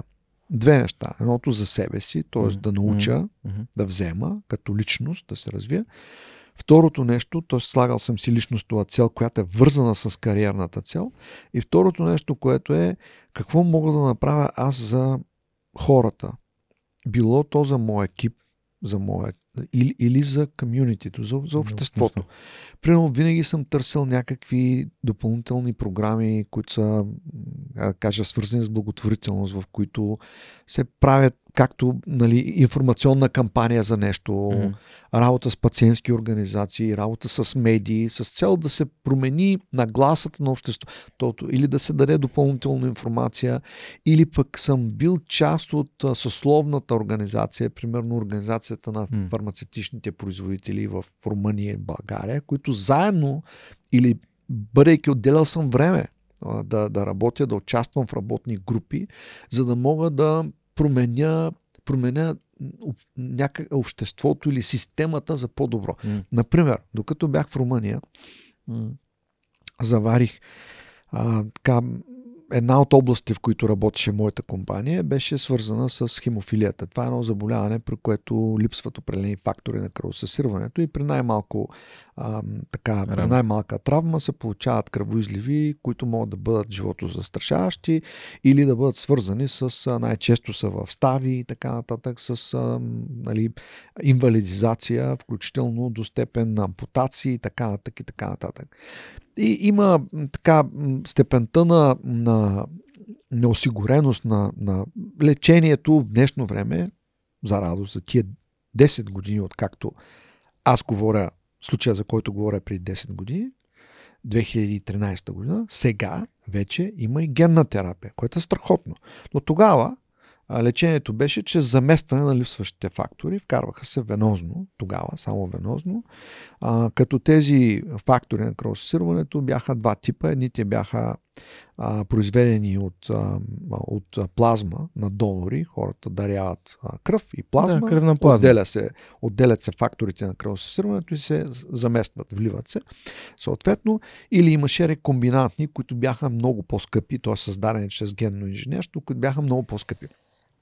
И имаше много, а, как да кажа, много м- ясни много ясни критерии на Европейския хемофилен консорциум, които казваха какъв е и, и позиция на Европейската комисия, на парламента и така нататък. Нали, много бяха работили преди, преди мен различни организации да създадат някакви, как да кажа, някакви критерии, които да, да кажат какво трябва да е налично, колко факт измерваха се чрез, измерваше, какво трябва да, е, да се случи, за да има добър стандарт на, на живот на тези хора да са, да са обслужени добре. Защото всяка здравна система е различна, всяка страна е различна, едните едно, другите друго.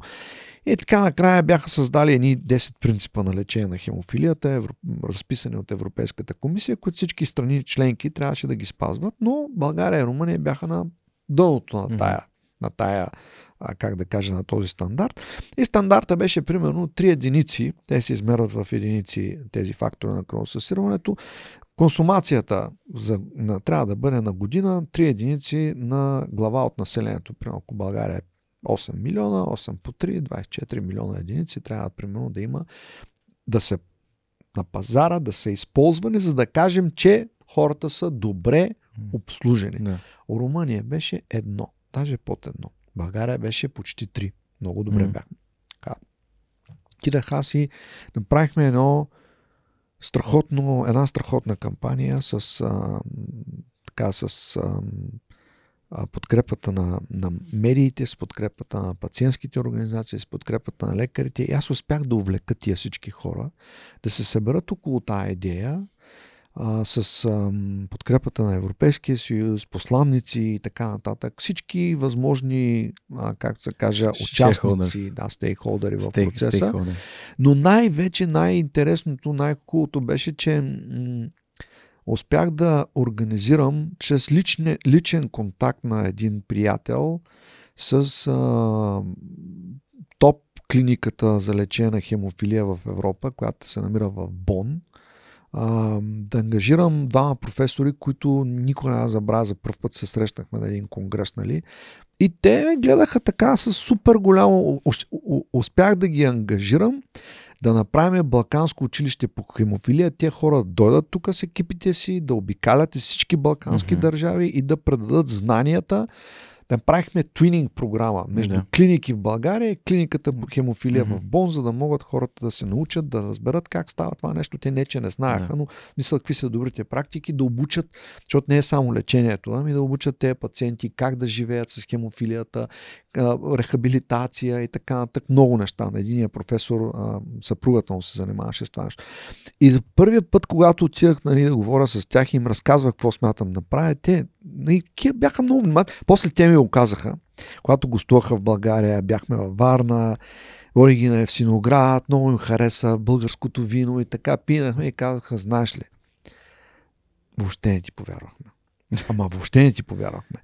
Защото преди са имали лош опит с други хора в друга държава балканска, която е било пълен крак. Нали? Нещата са били само дайте да вземем тук едни пари, пари по тази програма И накрая нищо. И казват, въобще не ти повярвахме първия път. Но после видяхме какво направи. И сега, нали, включително аз вече напуснах, занимавам се с други неща, заминах и така нататък, но поддържам контакти с колегите в Румъния и, Румъния вече е, е много напред. И аз съм много щастлив и горд. Давам го това като пример, за да ти кажа, че освен кариерното ми развитие, бъда Да. country менеджер, съм имал и някаква друга цел, която винаги съм преследвал някаква друга цел, която разбира се е помагала на моята кариера, защото това беше видяно в корпорацията. Мгм. Хората видяха това нещо, че съм го направил и казаха заповядай в Полша, защото там също има нужда от друг тип неща да се направят. Там направих друго нещо, Мгм. за друга популация от хора с, рядки заболя... с рядко заболяване. Да, и Да, но така. не е самоцел. Не. Понеже по-рано говори за Саймън Синик и Start With Why, започни се защо. Да. Аз имам друга негова любима книга и това е Безкрайната игра.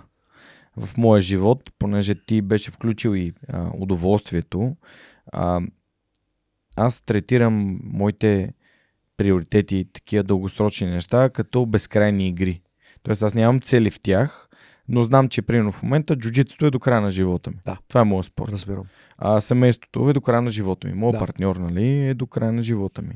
А подкаста е нещо, което не започвам да го правя за няколко години, го правя, защото искам да го правя. Той е част от моя живот искам така да бъде. Разбирам. А, и това е любима моя книга. Той го описва по един начин, който аз интерпретирам така. Едно време, като играхме футбол зад блока, кога спирахме да играем футбол? Брояхме ли 90 минути, 1 час? Или когато той, дето е с топката, го приберат, или като завали, или, или като, се стъмни. Да, така. А, е. нали, това Абсолютно. бяха, или ако спукаме топката някъде, пратиме под някоя кола, тя мине. Точно така. И играехме докато ни се играеше, а не до когато трябва или до когато, о, окей, 90 минути, айде сега, това е края на матча. Така е. А, и вторият на мисля и мисля, че е така подходящ момент да си заговорим малко и за книги. А, винаги питам моите гости за животопроменещи книги, книги, които са ти въвели някоя нова концепция в главата, нещо, което ти е помогнало, ам, или просто книги, които смяташ, че хората трябва да прочитат. Били препоръчал няколко. Със сигурност а, бих искал да ти кажа нещо да, така, вър, върху това, което ти каза. Безкрайната игра, защото пропуснах да го кажа. То е много хубаво. Благодаря ти, че го споменаваш.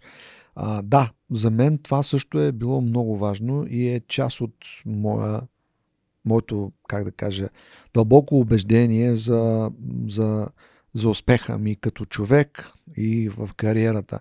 Никога не гледам на целите, които си поставям, като. Тоест, разбира се, че имам цели, естествено, които са измерими и точни, Мгм. особено в бизнеса. Няма как да нямаш цели.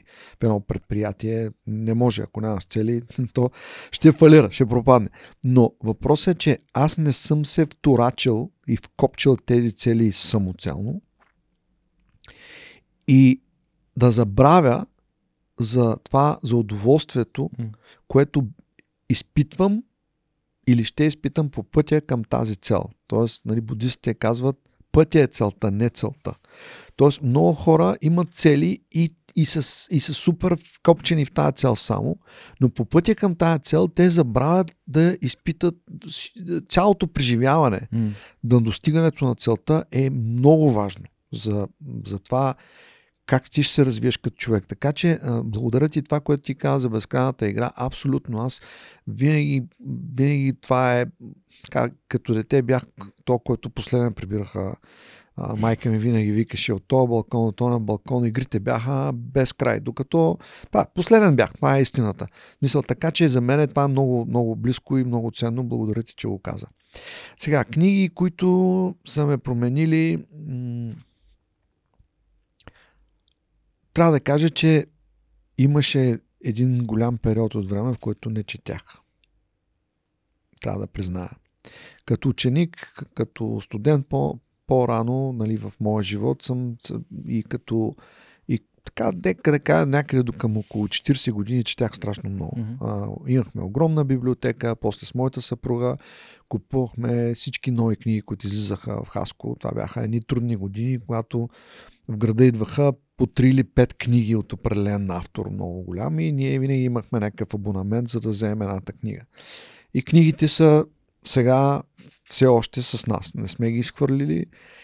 Книгите и дисковете, музиката, защото аз съм Това книги, музика и кино. Това са така нещата, които са много важни. По-скоро за мен в един момент в моя живот по-късно, филмите започнаха да бъдат това, което са били книгите. Може би, защото по-бързо, не знам. И това е заместителя на, на книгите. Сега започнах да чета. Всъщност не е точно да кажа да чета. Слушам книги. Ага. Никола ме запали а, и аз а, разбрах, че това е моят начин да чета. Да чета в по-модерен начин. А, първо да кажа за самото четене. То е страхотно, защото аз чета или слушам книги докато съм на спорт или когато, особено когато пътувам, защото в самолета или в колата много често пътувам, много често пътувам сам и това е страхотно полезно прекарване на времето. А, сега няколко книги, които напоследък четах, които така много ме а, слушах, много ме а, как, много ми харесаха, много ме, ме накараха да се замисля за това, за себе си, за моят житейски път, за, за света изобщо, за това какво се случва в последните години около нас, за а, тая голяма раздяла, която има в обществото, Бели, Черни, Левски, ЦСК, за, за всичките конфликти, които, които, mm. са, които, са на, които са наоколо. Една от книгите, която препоръчах дори в а, един от моите постове в LinkedIn, беше Време обежище на Георги Господинов. Много ми хареса, много ми допадна. Може би защото освен това той така, м- нали, в книгата прави един паралел между а, двата свята, в които и аз имах щастието и възможността да живея. Нали? Света тука и света и то в Швейцария, нали, най-така добрата страна за живеене, ако мога така да кажа, в, в Европа. И много от нещата, за които той говори, много от нещата, които той описва, съм ги видял, резонираха много силно в мен, защото де-факто де-факто аз съм бил свидетел на, на тези неща. Видял съм тези процеси, всичко това, за което той, той говори, а, съм го виждал и съм го по някакъв начин осъзнавал, но сега видях някой да го напише с думи. Mm-hmm. Много е препоръчвам тази книга. Смятам, че би могла така, особено на по-зряла възраст, е, е книга, която, която а, хората би трябвало да прочитат задължително. Най-малко от което е, защото той е а, български автор и а, аз му желая искрено много голям успех. Е наградата Букързе. Така, така, че... така. По същото време а, четах горе-долу или близко във времето. Просто ми се събраха няколко книги, които ми, ми направиха, както се казва, ми изгубиха една картина на света и ми дадаха отговор на много въпроси, които не толкова ми даха отговор, разбира се и това, но, но ми помогнаха да си, да осмисля неща, които съм наблюдавал, върху които съм мислил, mm. а, а пък не съм могъл да ги, да ги усетя и да ги формулирам.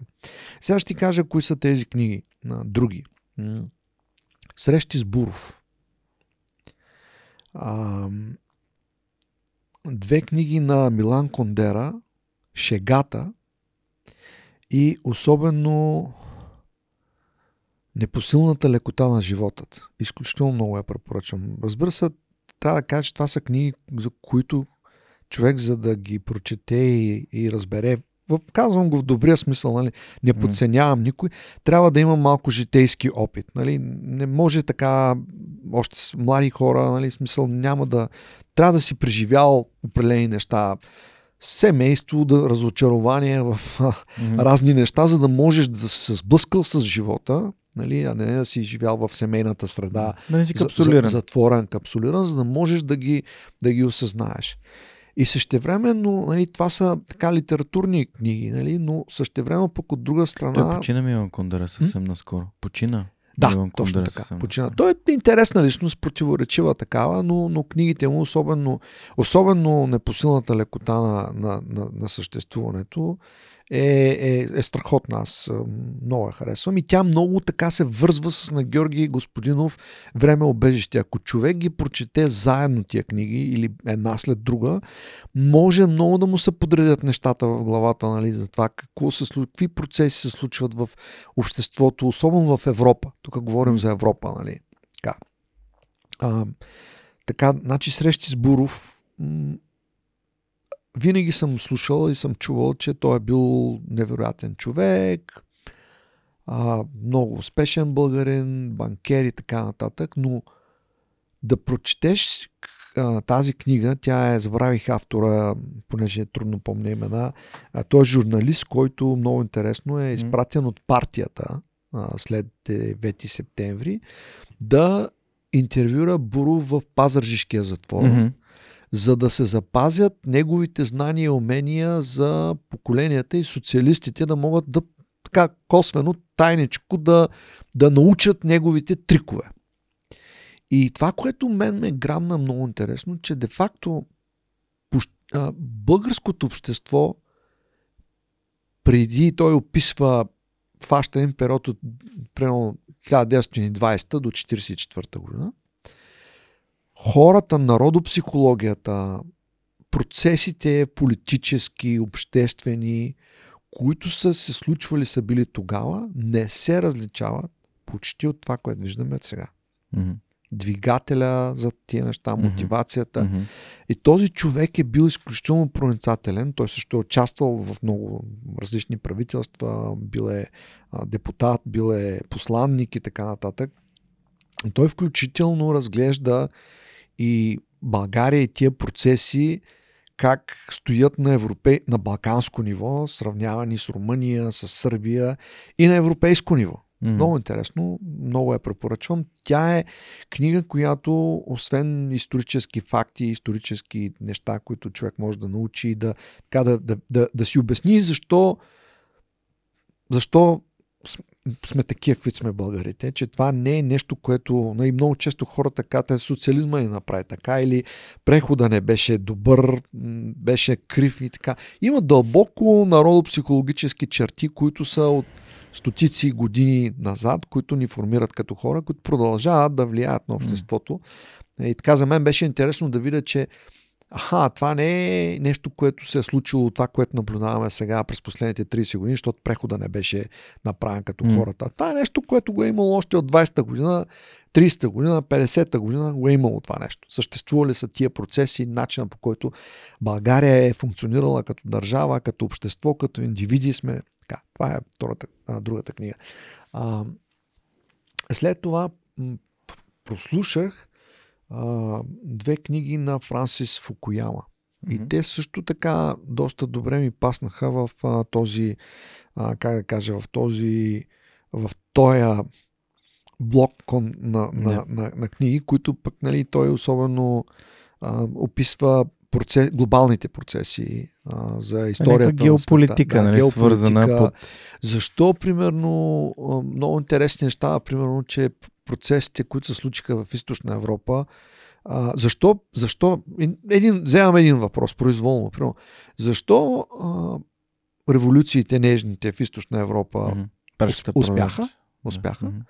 А защо в Афганистан или Близкия yeah. изток не успяха? Или в Северна Африка не успяха? Афганистан е добър пример, защото там има една също Русия и една обратно. Нали, след... не, не, успяха. И, и той, нали, това, много дълго е за, за нали, не е тази целта за обясняване, но той много добре обяснява, че тук пак става въпрос за народопсихология, става въпрос за култура и става въпрос, че архитектите на тези промени, без да влизаме в световната конспирация, които и да са те, са не са познавали добре процесите, механично са а, наложили една рамка, която са смятали, че работи демократична.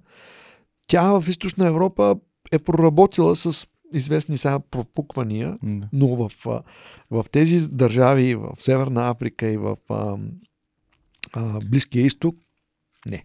По никакъв начин. Далечни. И той казва така, защото той е работил в началото в неговата кариера, той е бил а преди да стане университетски преподавател и така нататък, а, той е работил в Държавния департамент mm-hmm. като млад.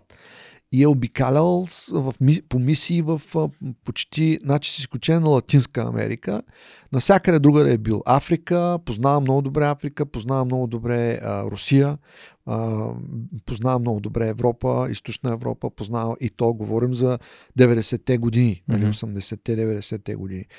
И той казва а, признание, нали, нас, Държавния департамент, изобщо Америка като главен износител на тези процеси, ни хванаха неподготвени. Ние не бяхме подготвени за бързината, с които тия процеси се случиха. Мгм. И наложихме една рамка, обаче тази рамка не работеше, защото, или не работеше навсякъде добре, защото нали, не сме познавали толкова добре. Мислили сме, че окей, достатъчно е само да махнем, примерно, Да. Либия, Муамар Кадафи и хората толкова ще са щастливи, толкова са доволни, че веднага всичко ще се нареди и ще стане една перфектна демокрация. За съжаление не. Да, тя Куба е добър пример. Куба, да. А, супер, благодаря ти за страхотните препоръки. Тази рубрика е а, спонсорирана от нашите приятели от Store Storage. А, те са компания, която разработва бърз и надежден софтуер за дистрибутирано съхранение на данни в облачни среди. Ако искате да разберете повече, изслушайте епизод с Боян Иванов, съосновател на компанията. Той е 298. А, така че благодарим за това, че подкрепят подкаста, като спонсорират тази рубрика и съответно спонсорират регистъра на книгите, където описваме всички препоръчени книги. А в коя мога добавяме, мисля, че до сега не е препоръчван, но а, Милан Кундера със сигурност е споделен. Сещи Избуров също е, е споделена. Аз сега, сега съм на такава вълна малко да почна да чета и а, задочните репорта, репортажи на Георги Да. Марков. А, наредил съм си ги Много няколко книги. И така. И а, време обежище, що, точно я довърших. Подозирам, че, че, че е слушал на български. Да, на български. А, прочетен от Владо Пенев. да, много, така. много, хубава, приятен. Много приятна, така е, съгласен. А, има една специална, а, а, един специален подарък. Това е книгата на Цончо Родев, една турба ключове. Заповядай, Иване. О, благодаря ти много. Това са 12 разказа а, по действителни истории, свързани с достоинството на българина. А, Цончо Родев е исторически писател-романист, роден в град Провадия. А, баща му е първи адвокат в Провадия, част от някои от правителствата, свързани с периода преди Втората световна война. За жалост, убит от Народния съд. Той е об- обявен за а, неблагонадежден. Да. Сестра му бяга в Швейцария.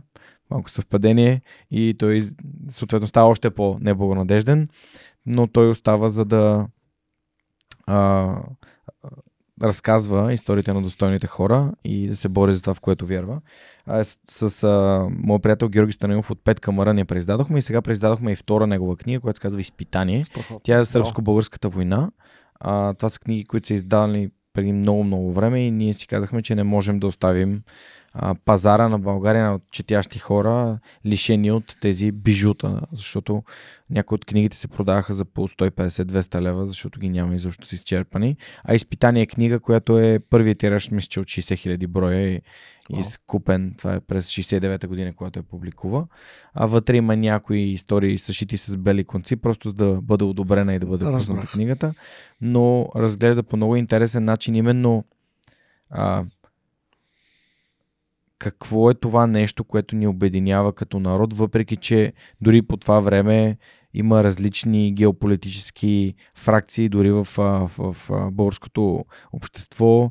А, нали, Батенберг все пак е, Да. идва от, от Германия, а пък същевременно има много хора, които са получили образование в а, а, имперска Русия и съответно а, това, което ни обединява е реално свободата а, и шуми Марица и на щик, Да. а, което пък а, изгражда този образ на капитаните, които по- побеждават генералите. Да. Всички ние книги ние ги разпространяваме и даряваме на фундацията, Супер. свързана с а, литературния конкурс, който е излиза на името на Цончо Родев всеки две години за исторически разказ. Поздравление. Има ли е в електронен вариант да я А, в електронен вариант я няма, но ти я подарявам. А, вярвам, благодаря, че да. те са ще- разкази. прочета, да. Разкази са да, 12 да, да, да, разказа. да. Просто са- питам, да. Да, за Да, момента. просто, а другата книга, която спомена... за изпитание. Да, има ли е в електронен? Не, Няма. не сме, не сме ги направили в електронен вариант все още. Не знаем дали може би в някакъв бъдещ момент, но в момента а, и разпространяваме така, за да можем да, Разбирам. да, Окей, супер. а, да се чете и препрочита Да, да, така да, ни разбира мисля. се. Супер. А следващото нещо, което искам да те попитам е а, свързано с други наши партньори. Това са Йотпо.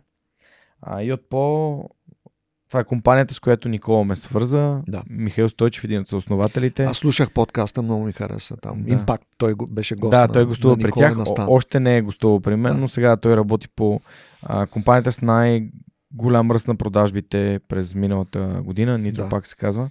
А, та, Йотпо а, имат възможност да зададат въпроси на моите гости. И въпросът към теб е ам, има ли история, която би определил като най-трогателна, а, свързан с твоята работа а, в положителна посока?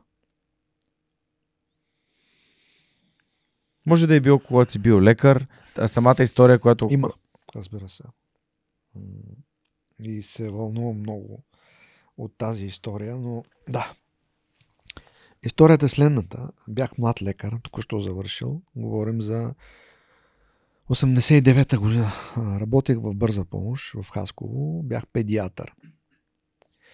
И а, получих адрес да отида да прегледам някакво дете в а, дома за сираци. Имаше един дом, аз, аз не знах, нали, че тогава съществува до този момент. И така с шофьора на линейката беше зимата студено, няма да забравя. Аз бях, имах халат върху мантата. А, отидахме в този дом. Той се намираше извън града в една, една местност, един а, парк Кенана. И аз влезах, а, прегледах детето и така имах съмнение, че има пневмония. И реших да го взема с мен с линейката, за да го закарам в болницата, му направим рентгенова снимка.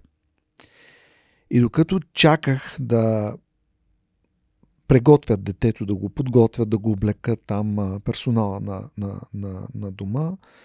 А, изведнъж аз просто стоях в една стая, с едно, така си го спомням, с едно днес, днес това нещо се случва. Изведнъж всички деца ме наобиколиха и ме прегърнаха. Mm. Представи си 20 деца. И дигнаха си ръцете и започнаха да ми викат, Чичко, доктор, вземи ме с теб, вземи ме с теб, моля те. Това е така най- трогателната история и така, разбирам колко важно е, даже така се вълнувам, като я разказвам mm. още днеска, колко важно е в днешно време да това, което много хора правят, да работят за това децата, които нямат родители, поради каквато и да е причина, да могат да израснат в семейна среда. Няма по-добро нещо от mm. това. А, колкото и да, да е лоша в смисъл економически. Нали, не е в смисъл, в никакъв случай не толерирам нали, лошо отношение и така нататък. Но, но дори най-бедната среда економически, едно, дори най-бедното семейство, ако има любов и добро отношение към децата, е по-добро от златния кафес, в който може да вкараш едни деца в днешно време, примерно. Mm. Построиш най-хубавия най-хубавия дом за сираци, примерно. А, така че аз лично нали, адмирам, знам, че има много такива а, организации, които се занимават с това да, да СОС и така нататък и така нататък, които да помогнат на тия деца да, да, да, да израснат в семейна среда или да почувстват семейството. Mm. Да, това е благодаря, че го споделяш. В предишния епизод ми гостува изпълнителният директор на фундация Сидър, Александрина Димитрова, която разказа за мисията на Сидър, за домовете в Кюстендил и в Казанлък, в които се грижат за деца не само без родителска деца и младежи, не само лишени от родителска грижа, ами някои от тях в специфично а, ментално или физическо състояние. Да. Така че познавам доста, доста хора. Аз самия миналата година бях в дома в Роман, там запознах се с децата, говорихме си. Ам, има много организации, които познавам, които се стараят това нещо да наистина да се случва, децата да растат на места, където са обичани, уважавани и растат в, а, а, с това, от което наистина имат нужда, именно любов и внимание.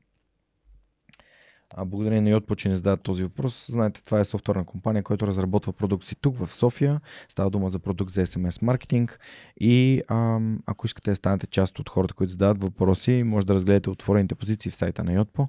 Може да намерите линки, разбира се, в описанието към епизода. А, ти каза, че слушаш, че слушаш човек. А, да те питам за подкасти, които би препоръчал. Ами. Импакт а, не стане да, какво записваме. Със сигурност, да, разбира се. А, слушам твоя подкаст. А, сега слушам Дейвид Синклер има хубав подкаст и какво ми препоръча Никола? Мисля, че а, Джордан Питърсън слушах mm. наскоро. А, Джо, Джо Роган също mm. съм слушал. Experience, нали така беше неговия. The Joe Rogan Experience. Да, и този Питър Хубърман. Хубърман, да. Хубърман, да. На също. Хубърман това, са- това са горе-долу така нещата, които, които слушам, които гледам, когато, когато имам време, разбира се. Да, супер. Благодаря ти. А, питам те, защото а, едни други от приятелите на подкаста, Hacksoft, имат собствен подкаст, в който разказват на английски язик как а, са създали IT компания, какво са научили и споделят своето ноу-хау с а, хората, които може би биха искали да създадат такава Да. компания. Казва се Hackcast. Може да го слушате в YouTube, Spotify, навсякъде, където слушате и гледате подкасти. Разбира се, се радвам да ги а, последвате, да се абонирате с техните подкасти и да слушате. Ако искате, да, ако се чуете откъде да започнете, аз наскоро бях препоръчал дори в бюлетина на подкаста а, епизода свързан с хайринг, който е началото на предишния сезон, сезон 2 а, на техния подкаст. Благодаря за това, че подкрепят свръхчовека. А, и Теди от Хак беше в бригадата, в която монтирахме мокета в новото студио. Планираме този епизод, който записваме тук, да е един от последните, които снимат в това студио. А, и в този ред на мисли, а, това е реално а, студио на Аула, нашите приятели, които правят софтуерни обучения на български язик. Има ли някой софтуер, който ти помага да, да работиш по-добре, да управляваш по-добре хората, с които работиш, а, спестява ти време, усилие, нещо, което наистина ти е от голяма помощ? Ами, как да ти кажа, има М, най-стандартния, който най-много ми спестява време и ми помага да се организирам. Това е а, стандартният софтуер на апликацията за почта и всякакви други неща, Мгм. свързана с, на, на моя iPhone. мгм. А, календара е нещо, което нали, определя моя, моя, моя живот, моя ритъм.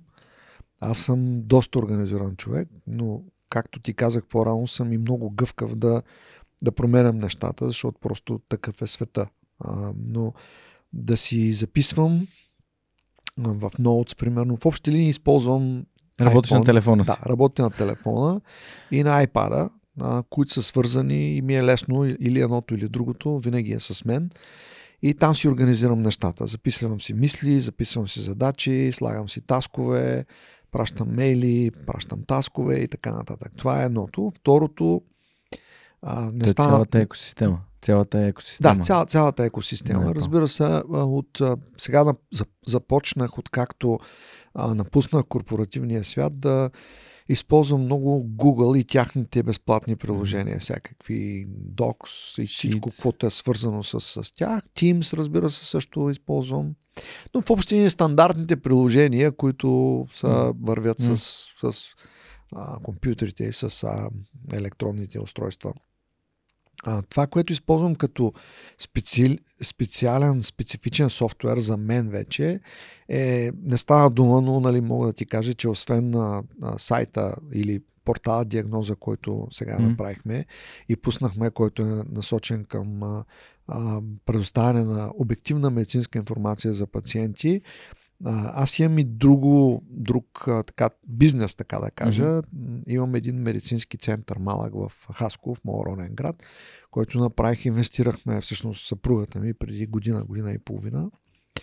А, купихме един апарат за измерване на костна плътност, DEXA скенер. Да. В Хаско и в целия, ця, цялата, целия окръг или област няма такъв апарат, нямаше. Купихме един апарат а, на много модерен, всъщност най-модерният на американската фирма Hologic.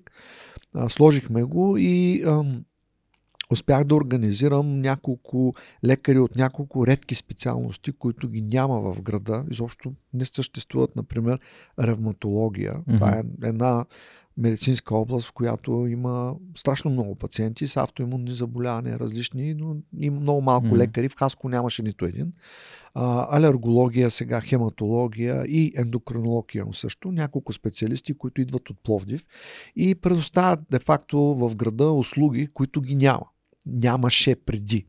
А, ето сега, примерно съвсем наскоро, 20 октомври е Световният ден за борба с остеопорозата. Едно mm-hmm. заболяване, което е, как да кажа, наречено тихия убиец, особено при възрастните хора, много важно да се мисли, да се... Заболяване, при което човек не разбира, че има проблем, докато не стане голямата беля. Щупване на някоя голяма кост, смачкване на прешлени. Последствията са много тежки, опустошаващи приличат на тези, при, които са при загубата на зрение. И единственият начин да се предпазиш е да мислиш за това заболяване. Т.е. човек активно също, както при очните заболявания, mm-hmm. за които стана дума по-рано, трябва да знае. След 55 години, а, жените особено, тъй като менопаузата е главният рисков фактор за остеопороза, трябва да отидат да си направят декса скенер, първия път, ако няма, нямат остеопороза, след това на 5 години, след това на една година, защото единственият начин да се предпазят и да получат профилактика или лечение е да си направят това изследване. Mm-hmm. Иначе, ако чакат да получат симптоми, е вече късно. Mm-hmm. Заболяването е в такава фаза, че а, уврежданията са настъпили. Та, в моя медицински център в Хасково ползваме специализиран софтуер за организация медицински на цялостната работа, който е разработен от една фирма в Шумен. А, и така, добре, е, CRM. облачен, да, CRM система, mm-hmm. но тя е вързана и към програмите на здравната каса, защото там има нали, много софтуери специални. Mm-hmm. А, хубавото е, че сега, интересното е, че търсех специализиран софтуер, mm-hmm. който да управлява медицинско заведение. Има, но няма много първо. Правят ги малки фирми, може би за твоите приятели от, от IT индустрията ще е интересно. И де факто исках да намеря система, която да е облачна. И се оказа, че има само една. Само една система. Всички mm-hmm. други са. Аз исках облачна услуга, mm-hmm. за да мога. Защото ние живеем в София. Да имаш нали, достъп от да имам аз достъп от всякъде, mm-hmm. да имат моите лекари достъп от всякъде. Пациентите, и така, също. пациентите също. И се оказа, че само една фирма предлага такава облачна услуга. Така че това може би е някаква ниша в здравеопазването и особено в електронното здравеопазване има много какво да се прави, да се желая. Mm. Знам, че има такъв кластър, специално yeah. дигитален, насочен към, към здравеопазване така, технологиите, медицинските могат, особено дигиталните, да, да помогнат много и да, да, да, да, как да кажа, да, да, да се направи качествен скок в медицинското в медицината в България. Mm. Начина по който сме организирани, се е организирана, начина по който работи, а и в края на краищата върху в крайния резултат. Mm. Гостува ми... Има, има добри примери. Радой Павлов, не знам дали го познаваш, той е... Да, не го познавам, но го знам, следя го. Той е CTO на Цюрих на, е, на, на, на, на университетската, на университетската болница. болница. Да, той направи този тук инсайт, тази инициатива. Мисля, че той участваше или, или бъркам. Мисля, че участва по някакъв начин, да. но да, най-вероятно, защото се познава с а, професор Вечев.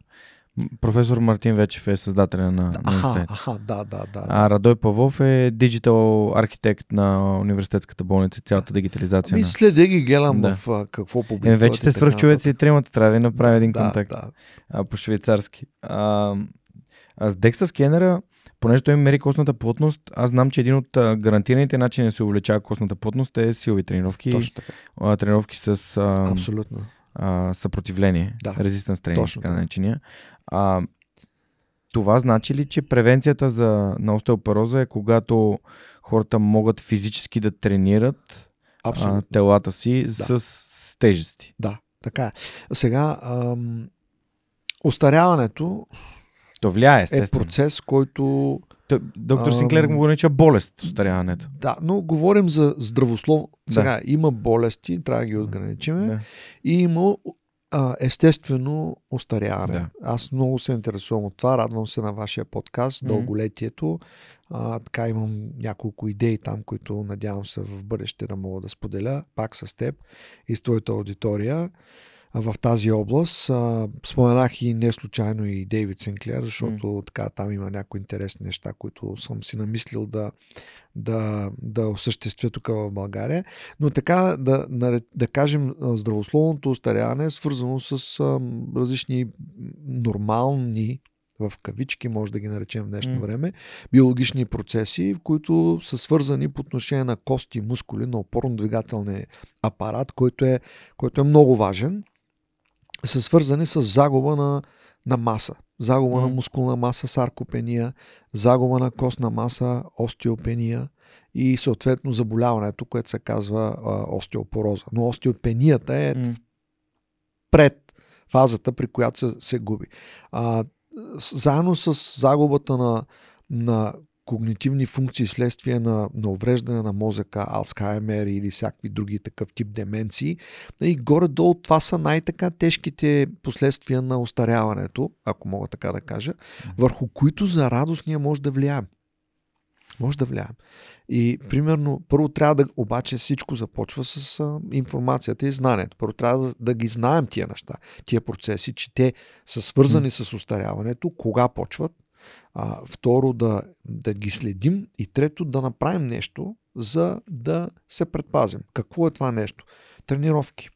Дори най-прости тренировки, дори разбира се, златният стандарт е на тренировки с тежести, защото те ще помогнат както за изграждането на коста или за спиране на процеса или забавяне на процеса на, на загуба на, на костна плътност или остеопенията, но освен това те ще помогнат за, за поддържане на мускулната маса и за поддържане на, на, за, за, за избягване на загубата на мускулна маса или саркопенията.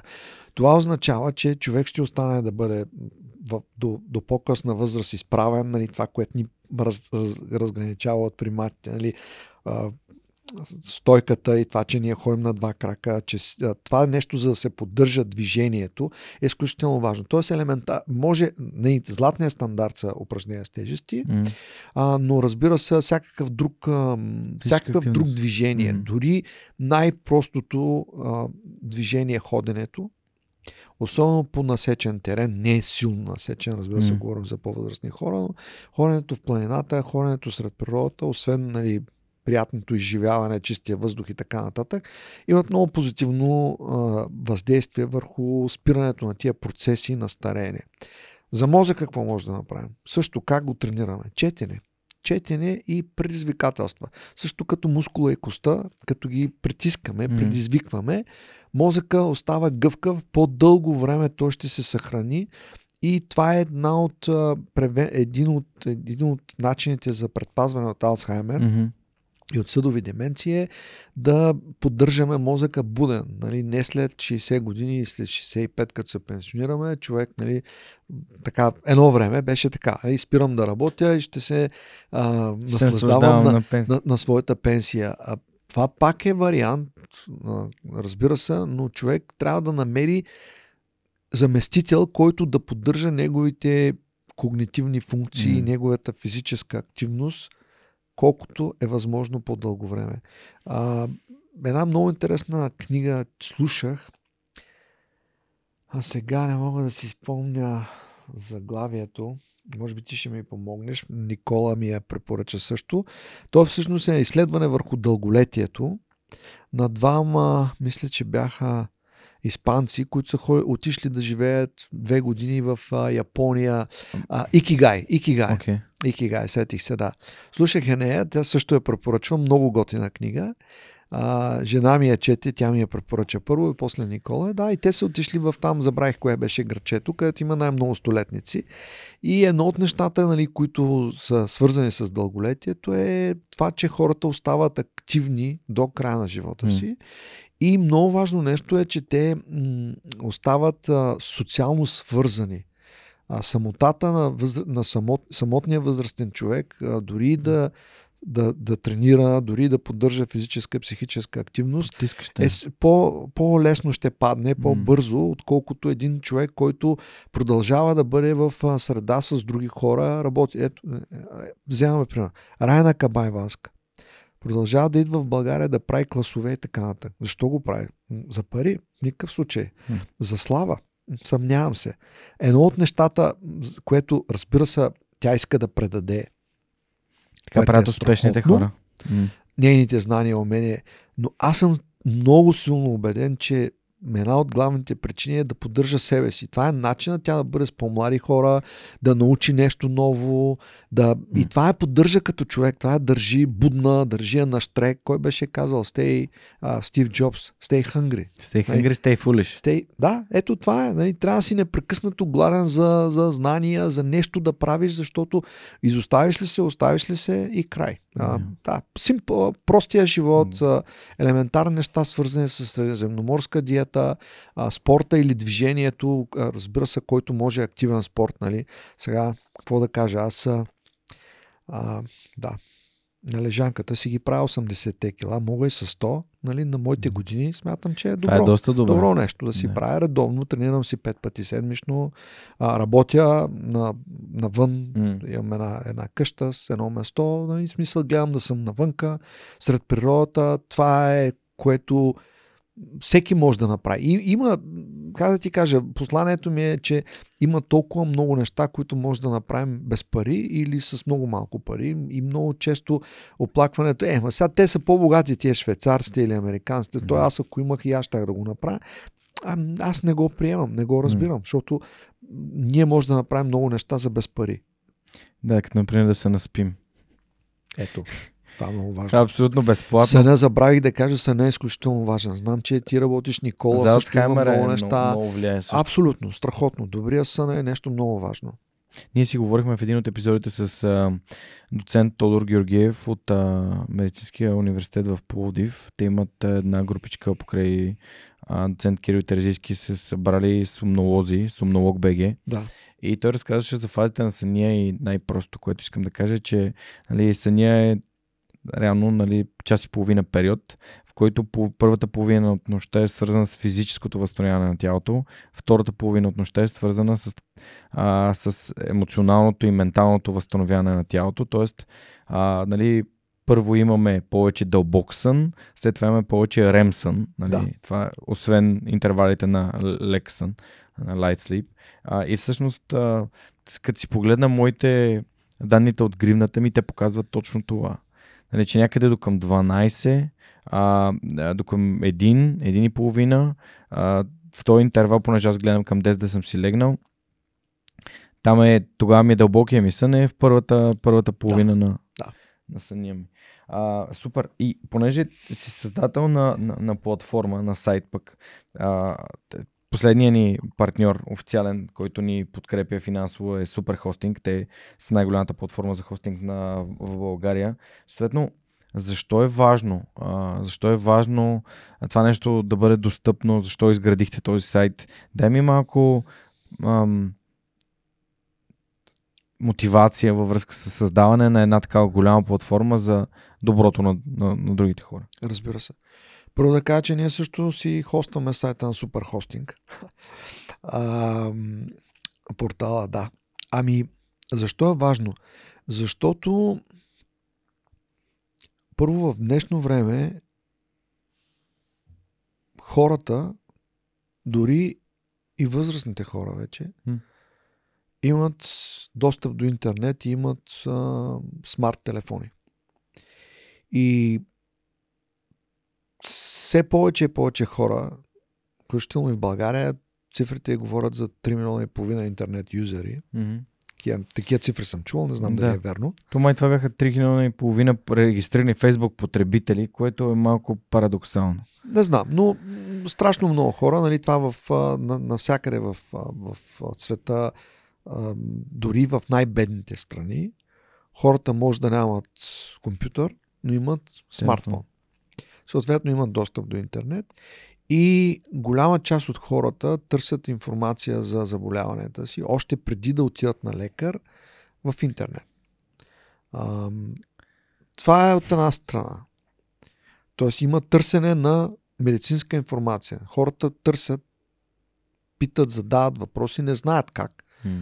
Правят търсения. Така. От друга страна, пък ние направихме така едно проучване, за да видим а, какво е положението в България. И разбрахме, че няма строго медицински портал, създаден от лекари, който да а, в който да има информация за съответни заболявания за пациенти, които са достоверни, които са научно обосновани, които са, нали, как да кажа, верифицирани един вид от нас като дългогодишни специалисти в тази, в тази област. И а, на, а навън има доста. Гледахме добри практики. Повечето големи болници имат а, такива. Има, има доста ресурси създадени. България няма. Има новинарски сайтове, в mm-hmm. които има информация, излиза за. Но няма ресурси, в които може да се прочете повече за определено заболяване и човек, а също така не само да, да прочете повече за определено заболяване, като ние се опитахме да хванеме цялостно така да, да предоставяме, как да кажа, на нашите на, на, а, услуга, която да, да, да обхваща цялостно нуждата от такава информация. Първо, чисто и просто за какво става въпрос, какво е, защото не всеки някой път човек чува някакво заболяване, примерно макулна дегенерация. Какво е това нещо? Нали, почваме от там. Обясняваме какво е това нещо, обясняваме какви са видовете, обясняваме защо се получава, обясняваме какви са симптомите. А, ако има евентуално някакъв тест, какъвто има в случая с макулната дегенерация. А, казваме какъв е теста, с който или, или някакъв начин, по който човек сам да се опита да разбере имам ли го това, нямам ли го. Даме някакви насоки за това как човек колко често, кога да мисли, че може би го имам това нещо. Тоест цялостно искаме да помогнем на хората в няколко аспекта. В един аспект е, когато нещо нередно им се случи, да успеят да разберат какво може да е то, mm-hmm, mm-hmm. да се насочат, за да могат да отидат на подходящия лекар. Нали, да не отидат в оптичния магазин, да им премерят зрението, като мислят, че имат късогледство, а да отидат на лекар, защото може да се касае за, примерно, макулна дегенерация, при което има голям риск от загуба на зрението. Или, примерно, друг пример да дам, хората с диабет. Страшно разпространено заболяване, социално значимо заболяване. Разбира се, че всички са насочени към целта да се намали кръвната захар. Всички го знаят това нещо, нали, че диабета е свързан mm-hmm. с повишена кръвна захар и така, така, Тип така. 2. Да, но всъщност повишената кръвна захар сама по себе си нищо не прави. Тя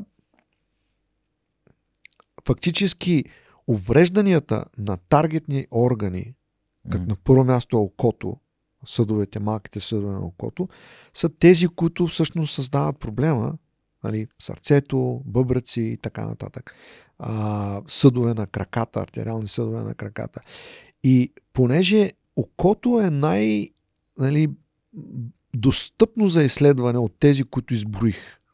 Нали, за да се изследват съдовете на сърцето при диабет, има ли а, съответно атеросклероза, запушване и така нататък, mm. трябва да се направи коронарография. Скъпо yeah. нещо, не се прави а, нали, манипулация, която изисква така много. А, в смисъл има си съответно от своите рискове и така нататък.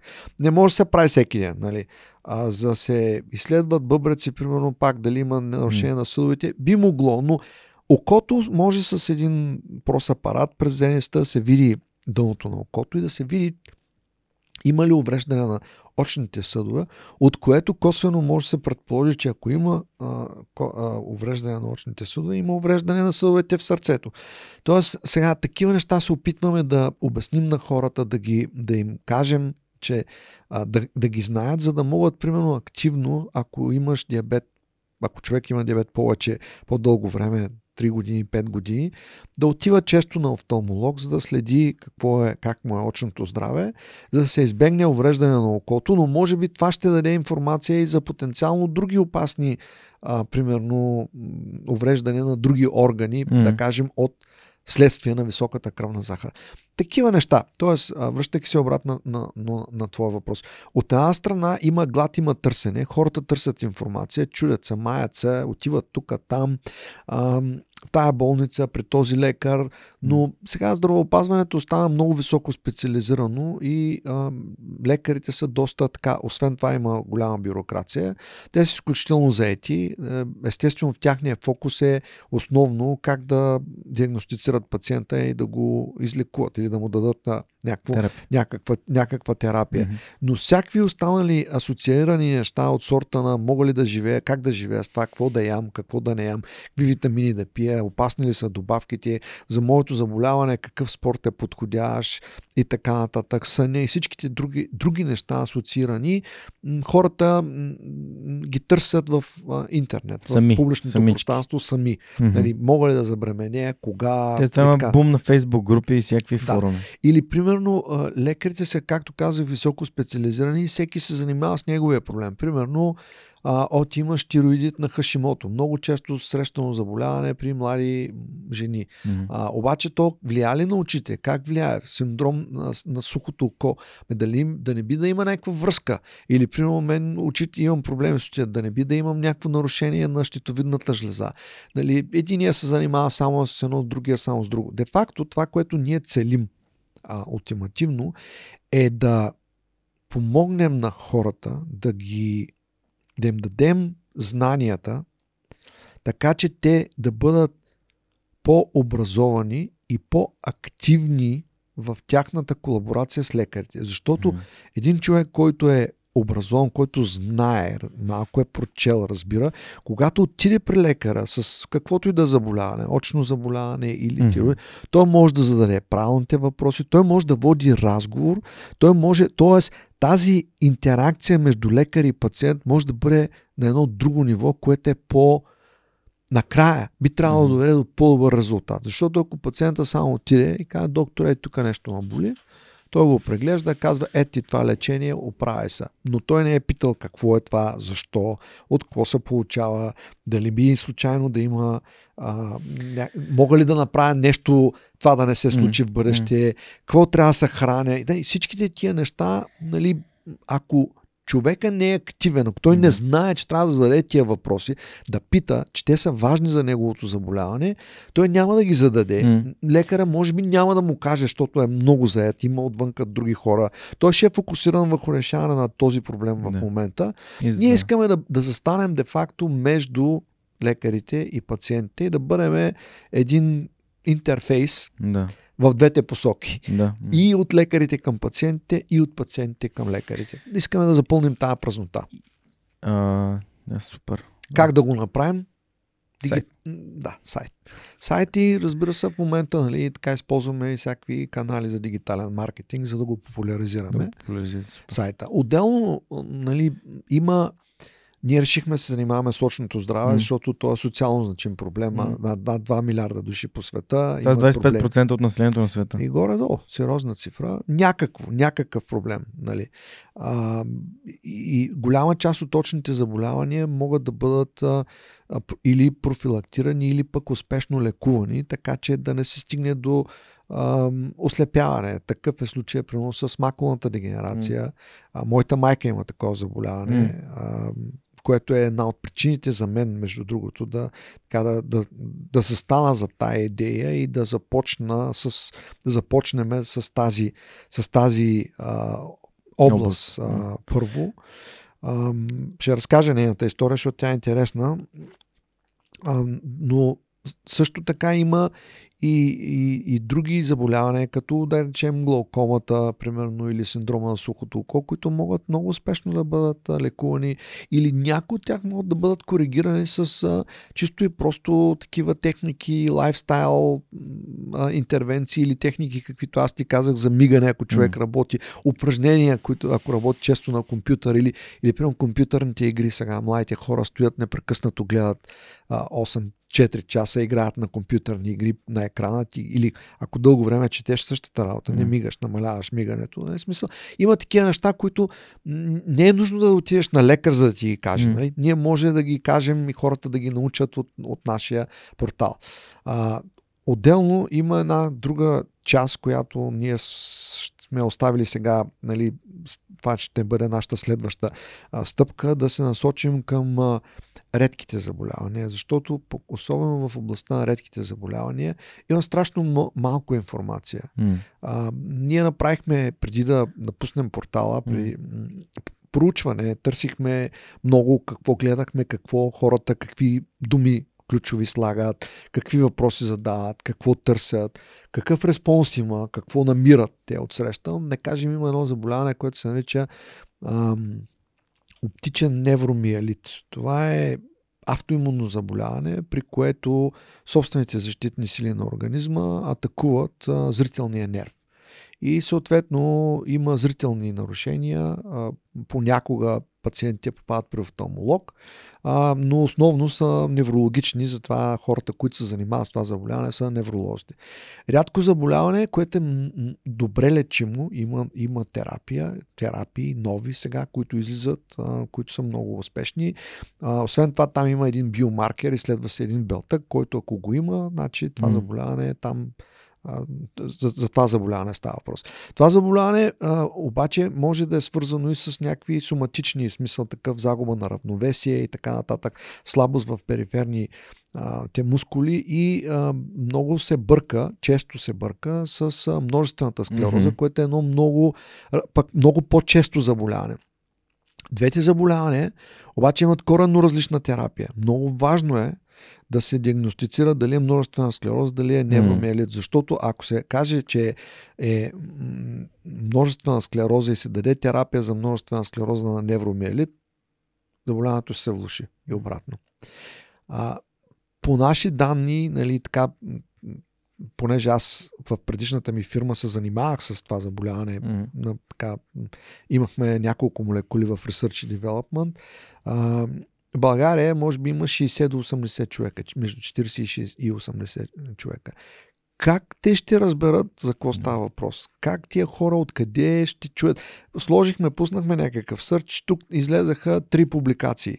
Тук там е. Mm-hmm. А, давам ти пример, за да, да ти да, кажа да. защо решихме да, да. се занимаваме mm-hmm. с това и mm-hmm. как, а, нали, разбира се, ние не можем да обхванем всички области на медицината и това е, е непосилно. Да. Няма как да стане. Започнахме от едно, ще продължим да развиваме портала. И надявам се да намериме и момента вече има доста така а, партньори, които ще ни помагат в тази, в тази област. А, и, и така, нали, ще търсим в общи линии такива области на, на, на медицината, където има нужда, където наш, информацията, която ние може да съберем, обработим и поднесем, ще даде най-добър принос mm. за това хората да, пак казвам, да са информирани и да са активни партньори в взаимодействието mm. с лекаря, а не пасивни. Отивам, слушам, доктора ми каза това, ма какво ми има, не разбрах О, точно, да. за какво ми го даде, Аз също не ти дам пример.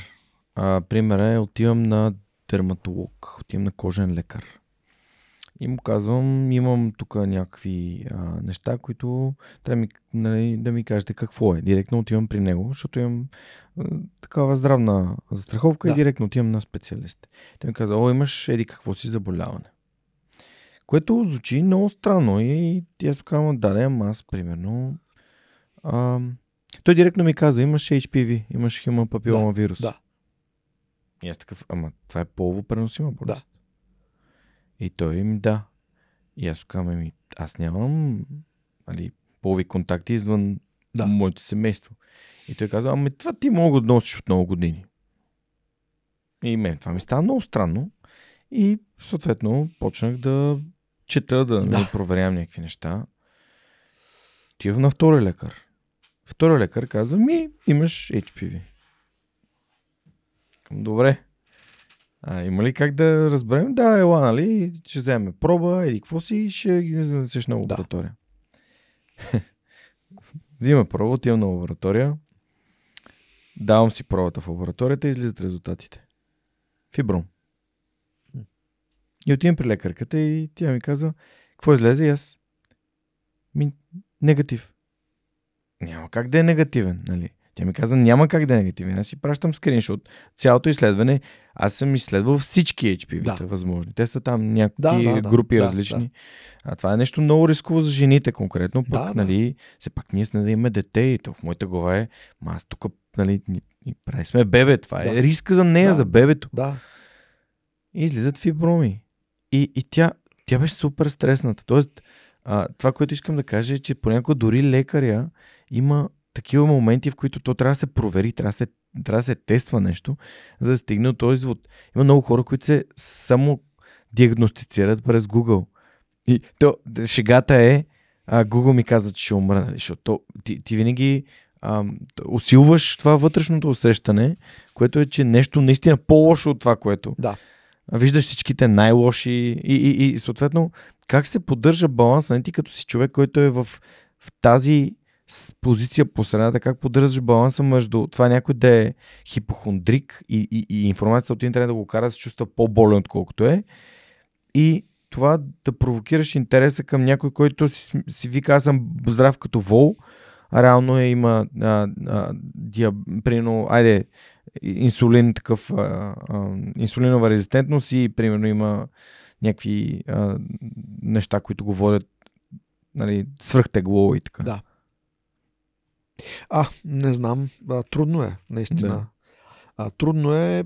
Тоест не е да и не. не То е някаква не, не е да скала, в която се движим и опознаваме себе си, телата си, да, грижите да, за нас. Така е. Така е.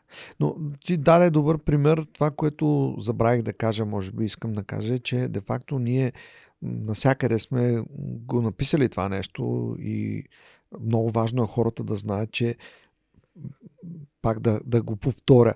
Нашата цел е да, пом... да информираме хората, защото ви сега примера, който ти даде. Ти си бил информиран, провел си разговор с лекара, бил си подготвен. Обаче, ако не си бил подготвен по темата, не си прочел, не си разбрал, не си помислил, нали, можеше да кажеш, добре, това HPV, е. това е. И действаме. Тоест, нашата цел е такава, да подготвим mm. а, хората за този диалог с лекара, за да може, т.е. да има диалог, а не да е монолог. Да. За да може пациента, когато е информиран, той освен това ще съдейства на лечението и в лечебния процес ще съдейства. Да. Защото като знае какво му е, какъв е изхода, каква е терапията, защо го правя аз това, Да. неговата мотивация да го Е прави, по-голяма. да спазва този режим, да пие тия хапчета, да не еде това, да не пие това, се качва. Ако М. той не знае, ако аз ти кажа, бе, имаш диабет, ей тук пи, това Да. всичко е наред. Те- Къде, къде, къде е? Ти не знаеш сега. Аз, аз в момента добре ли съм или не съм добре? Нали, трябва да малко да те образуваме. Колко е гликирания хемоглобин, Да. какво му е значението, какво да гледаме, всичките тия неща. Защото тогава вече ти имаш критерии, с които знаеш, нали, както аз печеля ли или не печеля в тази битка. Да. Ако няма това нещо, аз не знам, не знам за какво става въпрос. Ерго, моята мотивация да продължавам а, па, пада. Тоест, нашата цел е такава, но трябва да кажа, че нали, навсякъде ние сме го писали това нещо. А, ние няма, няма и как да отменим Лекар. лекаря. Да, да, да. Това Нали, е ясно. това са някакви насоки, това е информация, която просто помага на пациентите, да. М. когато да, да, т.е. да мислят за тяхното здраве на първо М. място повече. Второ, да предприемат активни стъпки по отношение на ранно откриване, профилактика на съответни заболявания, в зависимост от това на М. каква възраст са и така нататък. И трето, когато вече стигнат до лекара, нали, при кой лекар да отидат, когато стигнат при лекара, да бъдат подготвени да има един Диалог. диалог, М. с който да се увеличи успеха от съответната интервенция. Това са така, Да. ако мога да кажа, целите, които ние си поставяме. Това, което се случи, всъщност аз си помням, те ми даваха терапия с ам, имуностимулиращи гъби. Това са такива доб- добавка хранителна. И... И какво друго беше? Това май беше основното. Един вид да ми, да ми се увеличи имунитет. Да, А, аз ги пих и като разбрах, че не нали, спрях. да, Защото те се пият примерно 3 до 6 месеца ти неща Да. и не са ефтини. Сигурно. А, да, наистина имах абсолютната мотивация. Това сутрин Да, съм си го сложил до, на, до четката зъби в момента, в който влеза в банята, да си взема. И, и, и това е, абсолютно съм съгласен с теб, но а, примерно аз тогава, минавайки през процеса на бременност на Неда, имах и много различни обективни критерии, с които да се съобразя. Примерно. А, това, това заболяване за жените е много опасно. да. Изключително опасно. Ми то може да Моите предизвика момичета се- рак на матката. Да, на, моите на шийката на матката. Точно така. Моите момичета се а, вакцинират, когато преди Да. да. влязат в пубертета. Да. А, и всъщност, това в моята глава беше, ако аз съм преносител, значи аз трябва да... Това двете, двете най-важни жени за мен в живота Да. ми, не да и, и дъщеря ми. Да. И, и, лек, и, и лекарката каза ми, нали, аз съм правила проверка, няма такова нещо. И ти сега получаваш едно да и едно не Да, и започваш да се чудиш сега къде е истината. да.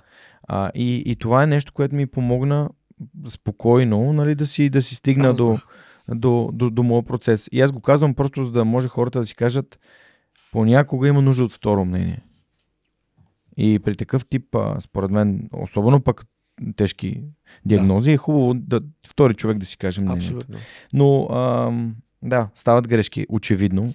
Всички бяха убедени. Какво е, но се оказа, а, оказа, че не. Единственият да.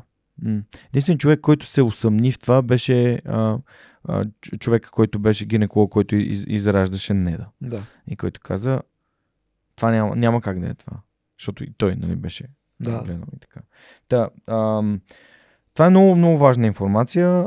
Върви с осъзнатостта, върви с образоваността, да знаеш кого да попиташ, да не те е срам, защото все пак нали, лекар е човек, който трябва да можеш пред него да, ам, нали, да, да там истината ти помага. нали. Абсолютно. Там да му разказваш истории, както нали, и Джордан Питърсън казва и, и Тони Робинс, нали, ние вярваме в историите, които ние самите си разказваме. Каквито истории да разказваш, дори историята, която аз му казах на този лекар, докато не отидеш в лабораторията и не си каже пробата какво показва, нали, те нямат никакво значение. А, насочвайки се към финала на нашия разговор, наистина пожелавам успех на платформата. Благодаря. А, имам няколко въпроси, които ми дойдоха много. На първо място, един от най-големите генератори а, и на, на информация, които могат да работят директно с нея, е изкуствен интелект, който в момента големите езикови модели работят на това.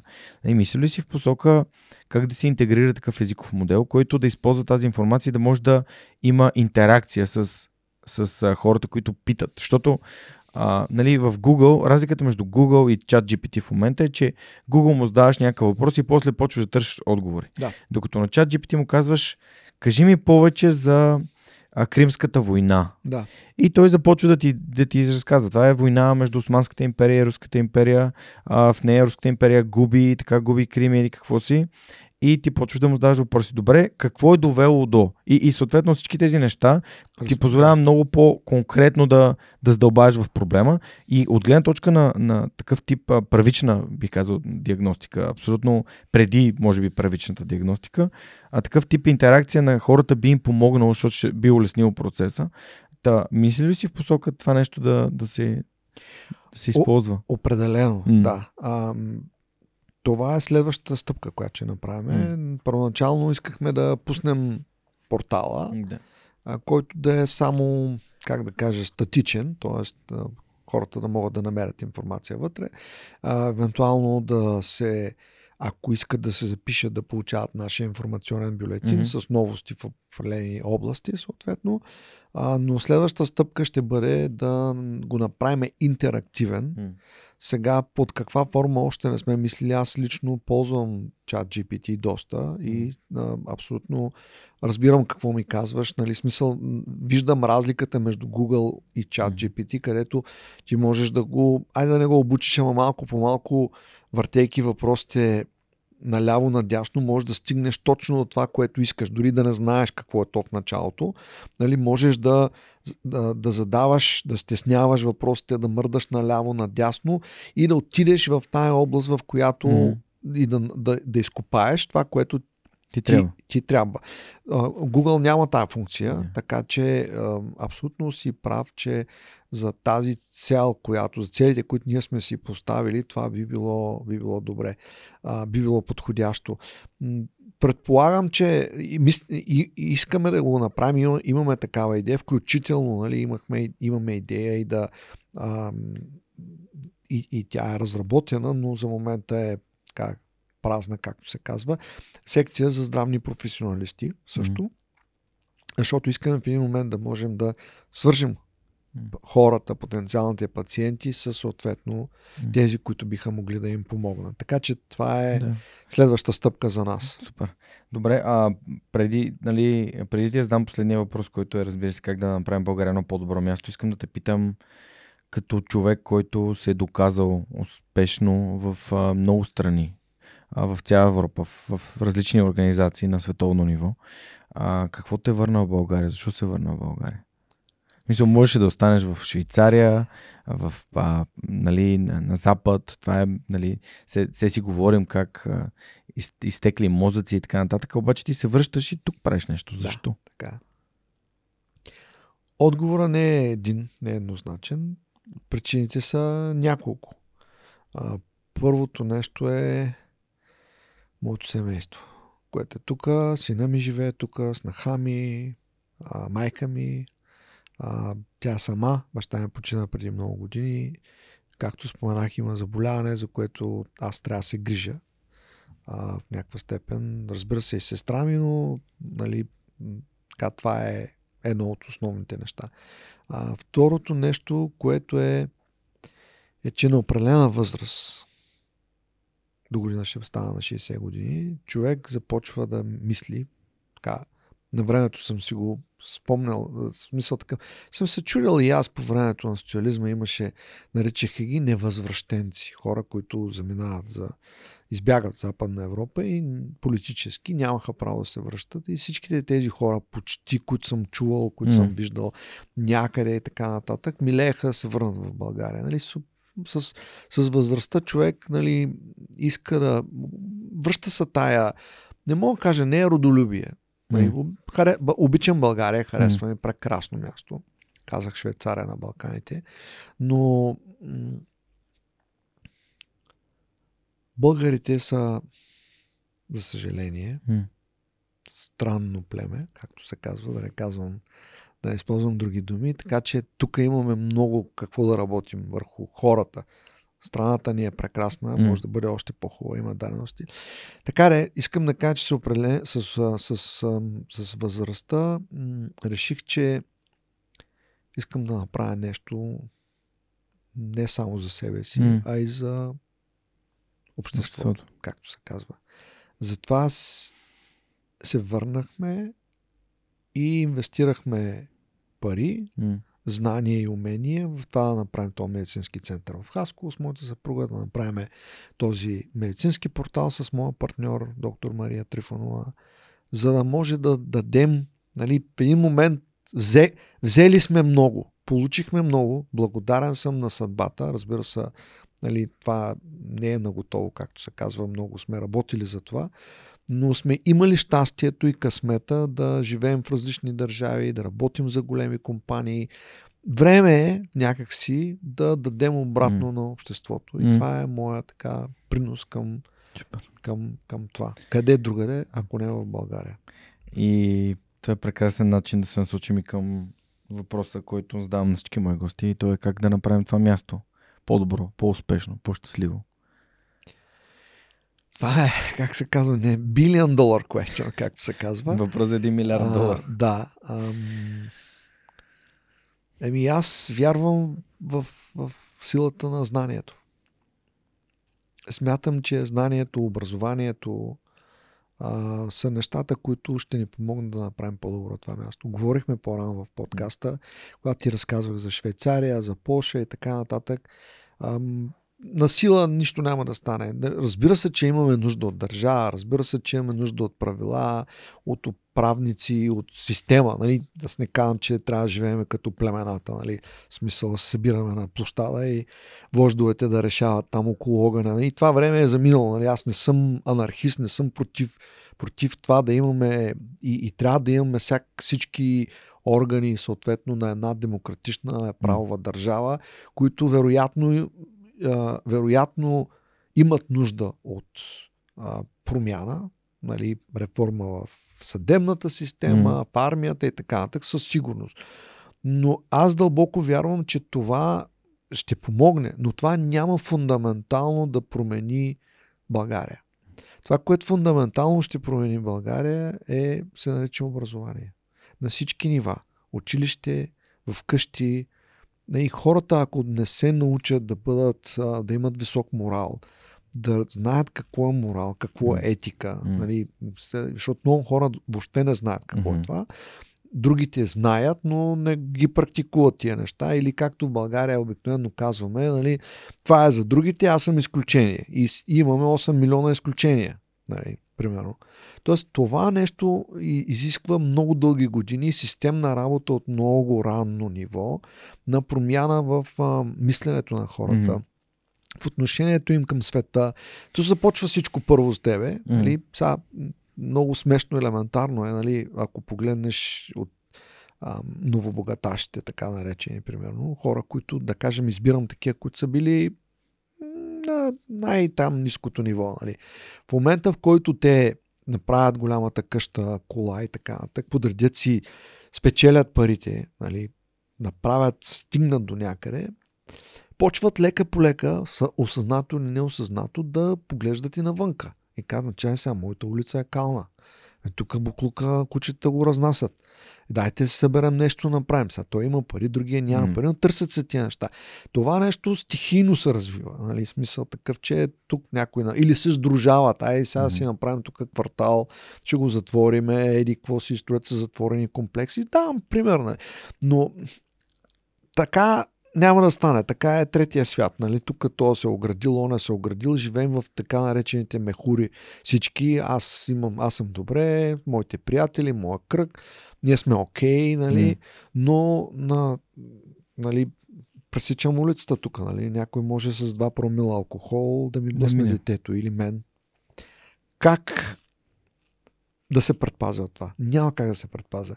Ключе е да върнем назад и да почнем да да образуваме хората от, от всяко. И, и това е процес, който никога няма да спре, не трябва да спира, който трябва да се подобрява, който да е много ясно, системенно а, така насочен към определени практики и поведения, които трябва да се да се форм, инсталират или както искаш mm. да кажеш, да се, да се вградят в, в хората, докато са млади, докато още се изграждат като личности и по-нататък тези тези процеси по принцип. съжаление, чалга култура mm. също. И то е пак част от образованието. Според да, Аз вярвам в е. образование и в предприемачество. Това е за мен начинът, да, по който да, това може да бъде е, силен и да носи е. проблемите решения собствените. Е. Но образованието и силата на, на знанието. Всъщност, нали, си помислиш а, исторически а, с какво хората с, през различните векове и години, кое е бил най-силното оръжие? Не, за... знанието. Католическата църква е най-добрият пример. Mm. Как? Те не са ходили с пушки. Е, е, имало е, разбира се, моменти, естествено. Нали? Но като цяло и в днешно, стига, и в днешно да. време. нали, походи. Религията е най-силното оръжие за а, обръщане на хората и вкарването им в съответните рамки. Изобщо говорим за всякаква религия. Нали? Да. Сега не искам да политизираме тук шоуто, но и да даваме негативни примери, но това е най-силното оръжие. Най-силното оръжие.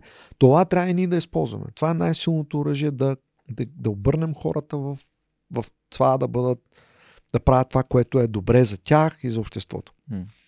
Благодаря ти много. Аз също вярвам в силата на образованието, затова посещавам различни училища в България. Тази година ще посетим 12 училища и ще направим 12 влога с посещения в различни градове, като започваме с Белене и Свищов. След две седмици ще бъдем в тези два града на 24 октомври.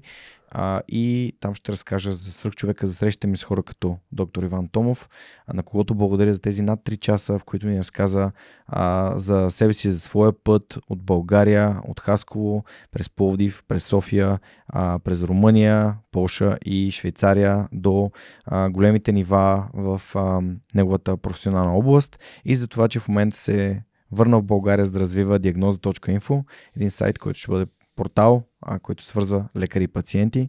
А, поздравявам ви с, надявам се, а, утрешния световен ден на научното здраве. Ако не сте се преглеждали скоро, направете го. Ако а, сте чули нещо полезно от съветите на доктор Томов, приложете ги. Аз самия много ценя очите си и а, регулярно ходя на преглед, тъй като след лазерната корекция се налага нали, през поне една година да ходя да поглежда дали всичко е все още наред. Ако това, което сме казали ви е харесало, моля последите ни в а, социалните мрежи, разпространете това съдържание а, или пък може да станете част от общността на свръхчовека, като в сайта има едно бутонче подкрепи ни, горния десен ъгъл и с малко дарение но от сърце може да станете част от нашата общност и така заедно да променим България към по-добро. Това беше всичко от нас и поредния епизод на Свръхчовека с Георги Ненов. Благодаря ви, че бяхме заедно в изминалите над 3 часа и ще се видим следващия вторник, когато Свръхчовекът с Георги Ненов ще ви разказва още истории, които вдъхновяват. Чао, чао!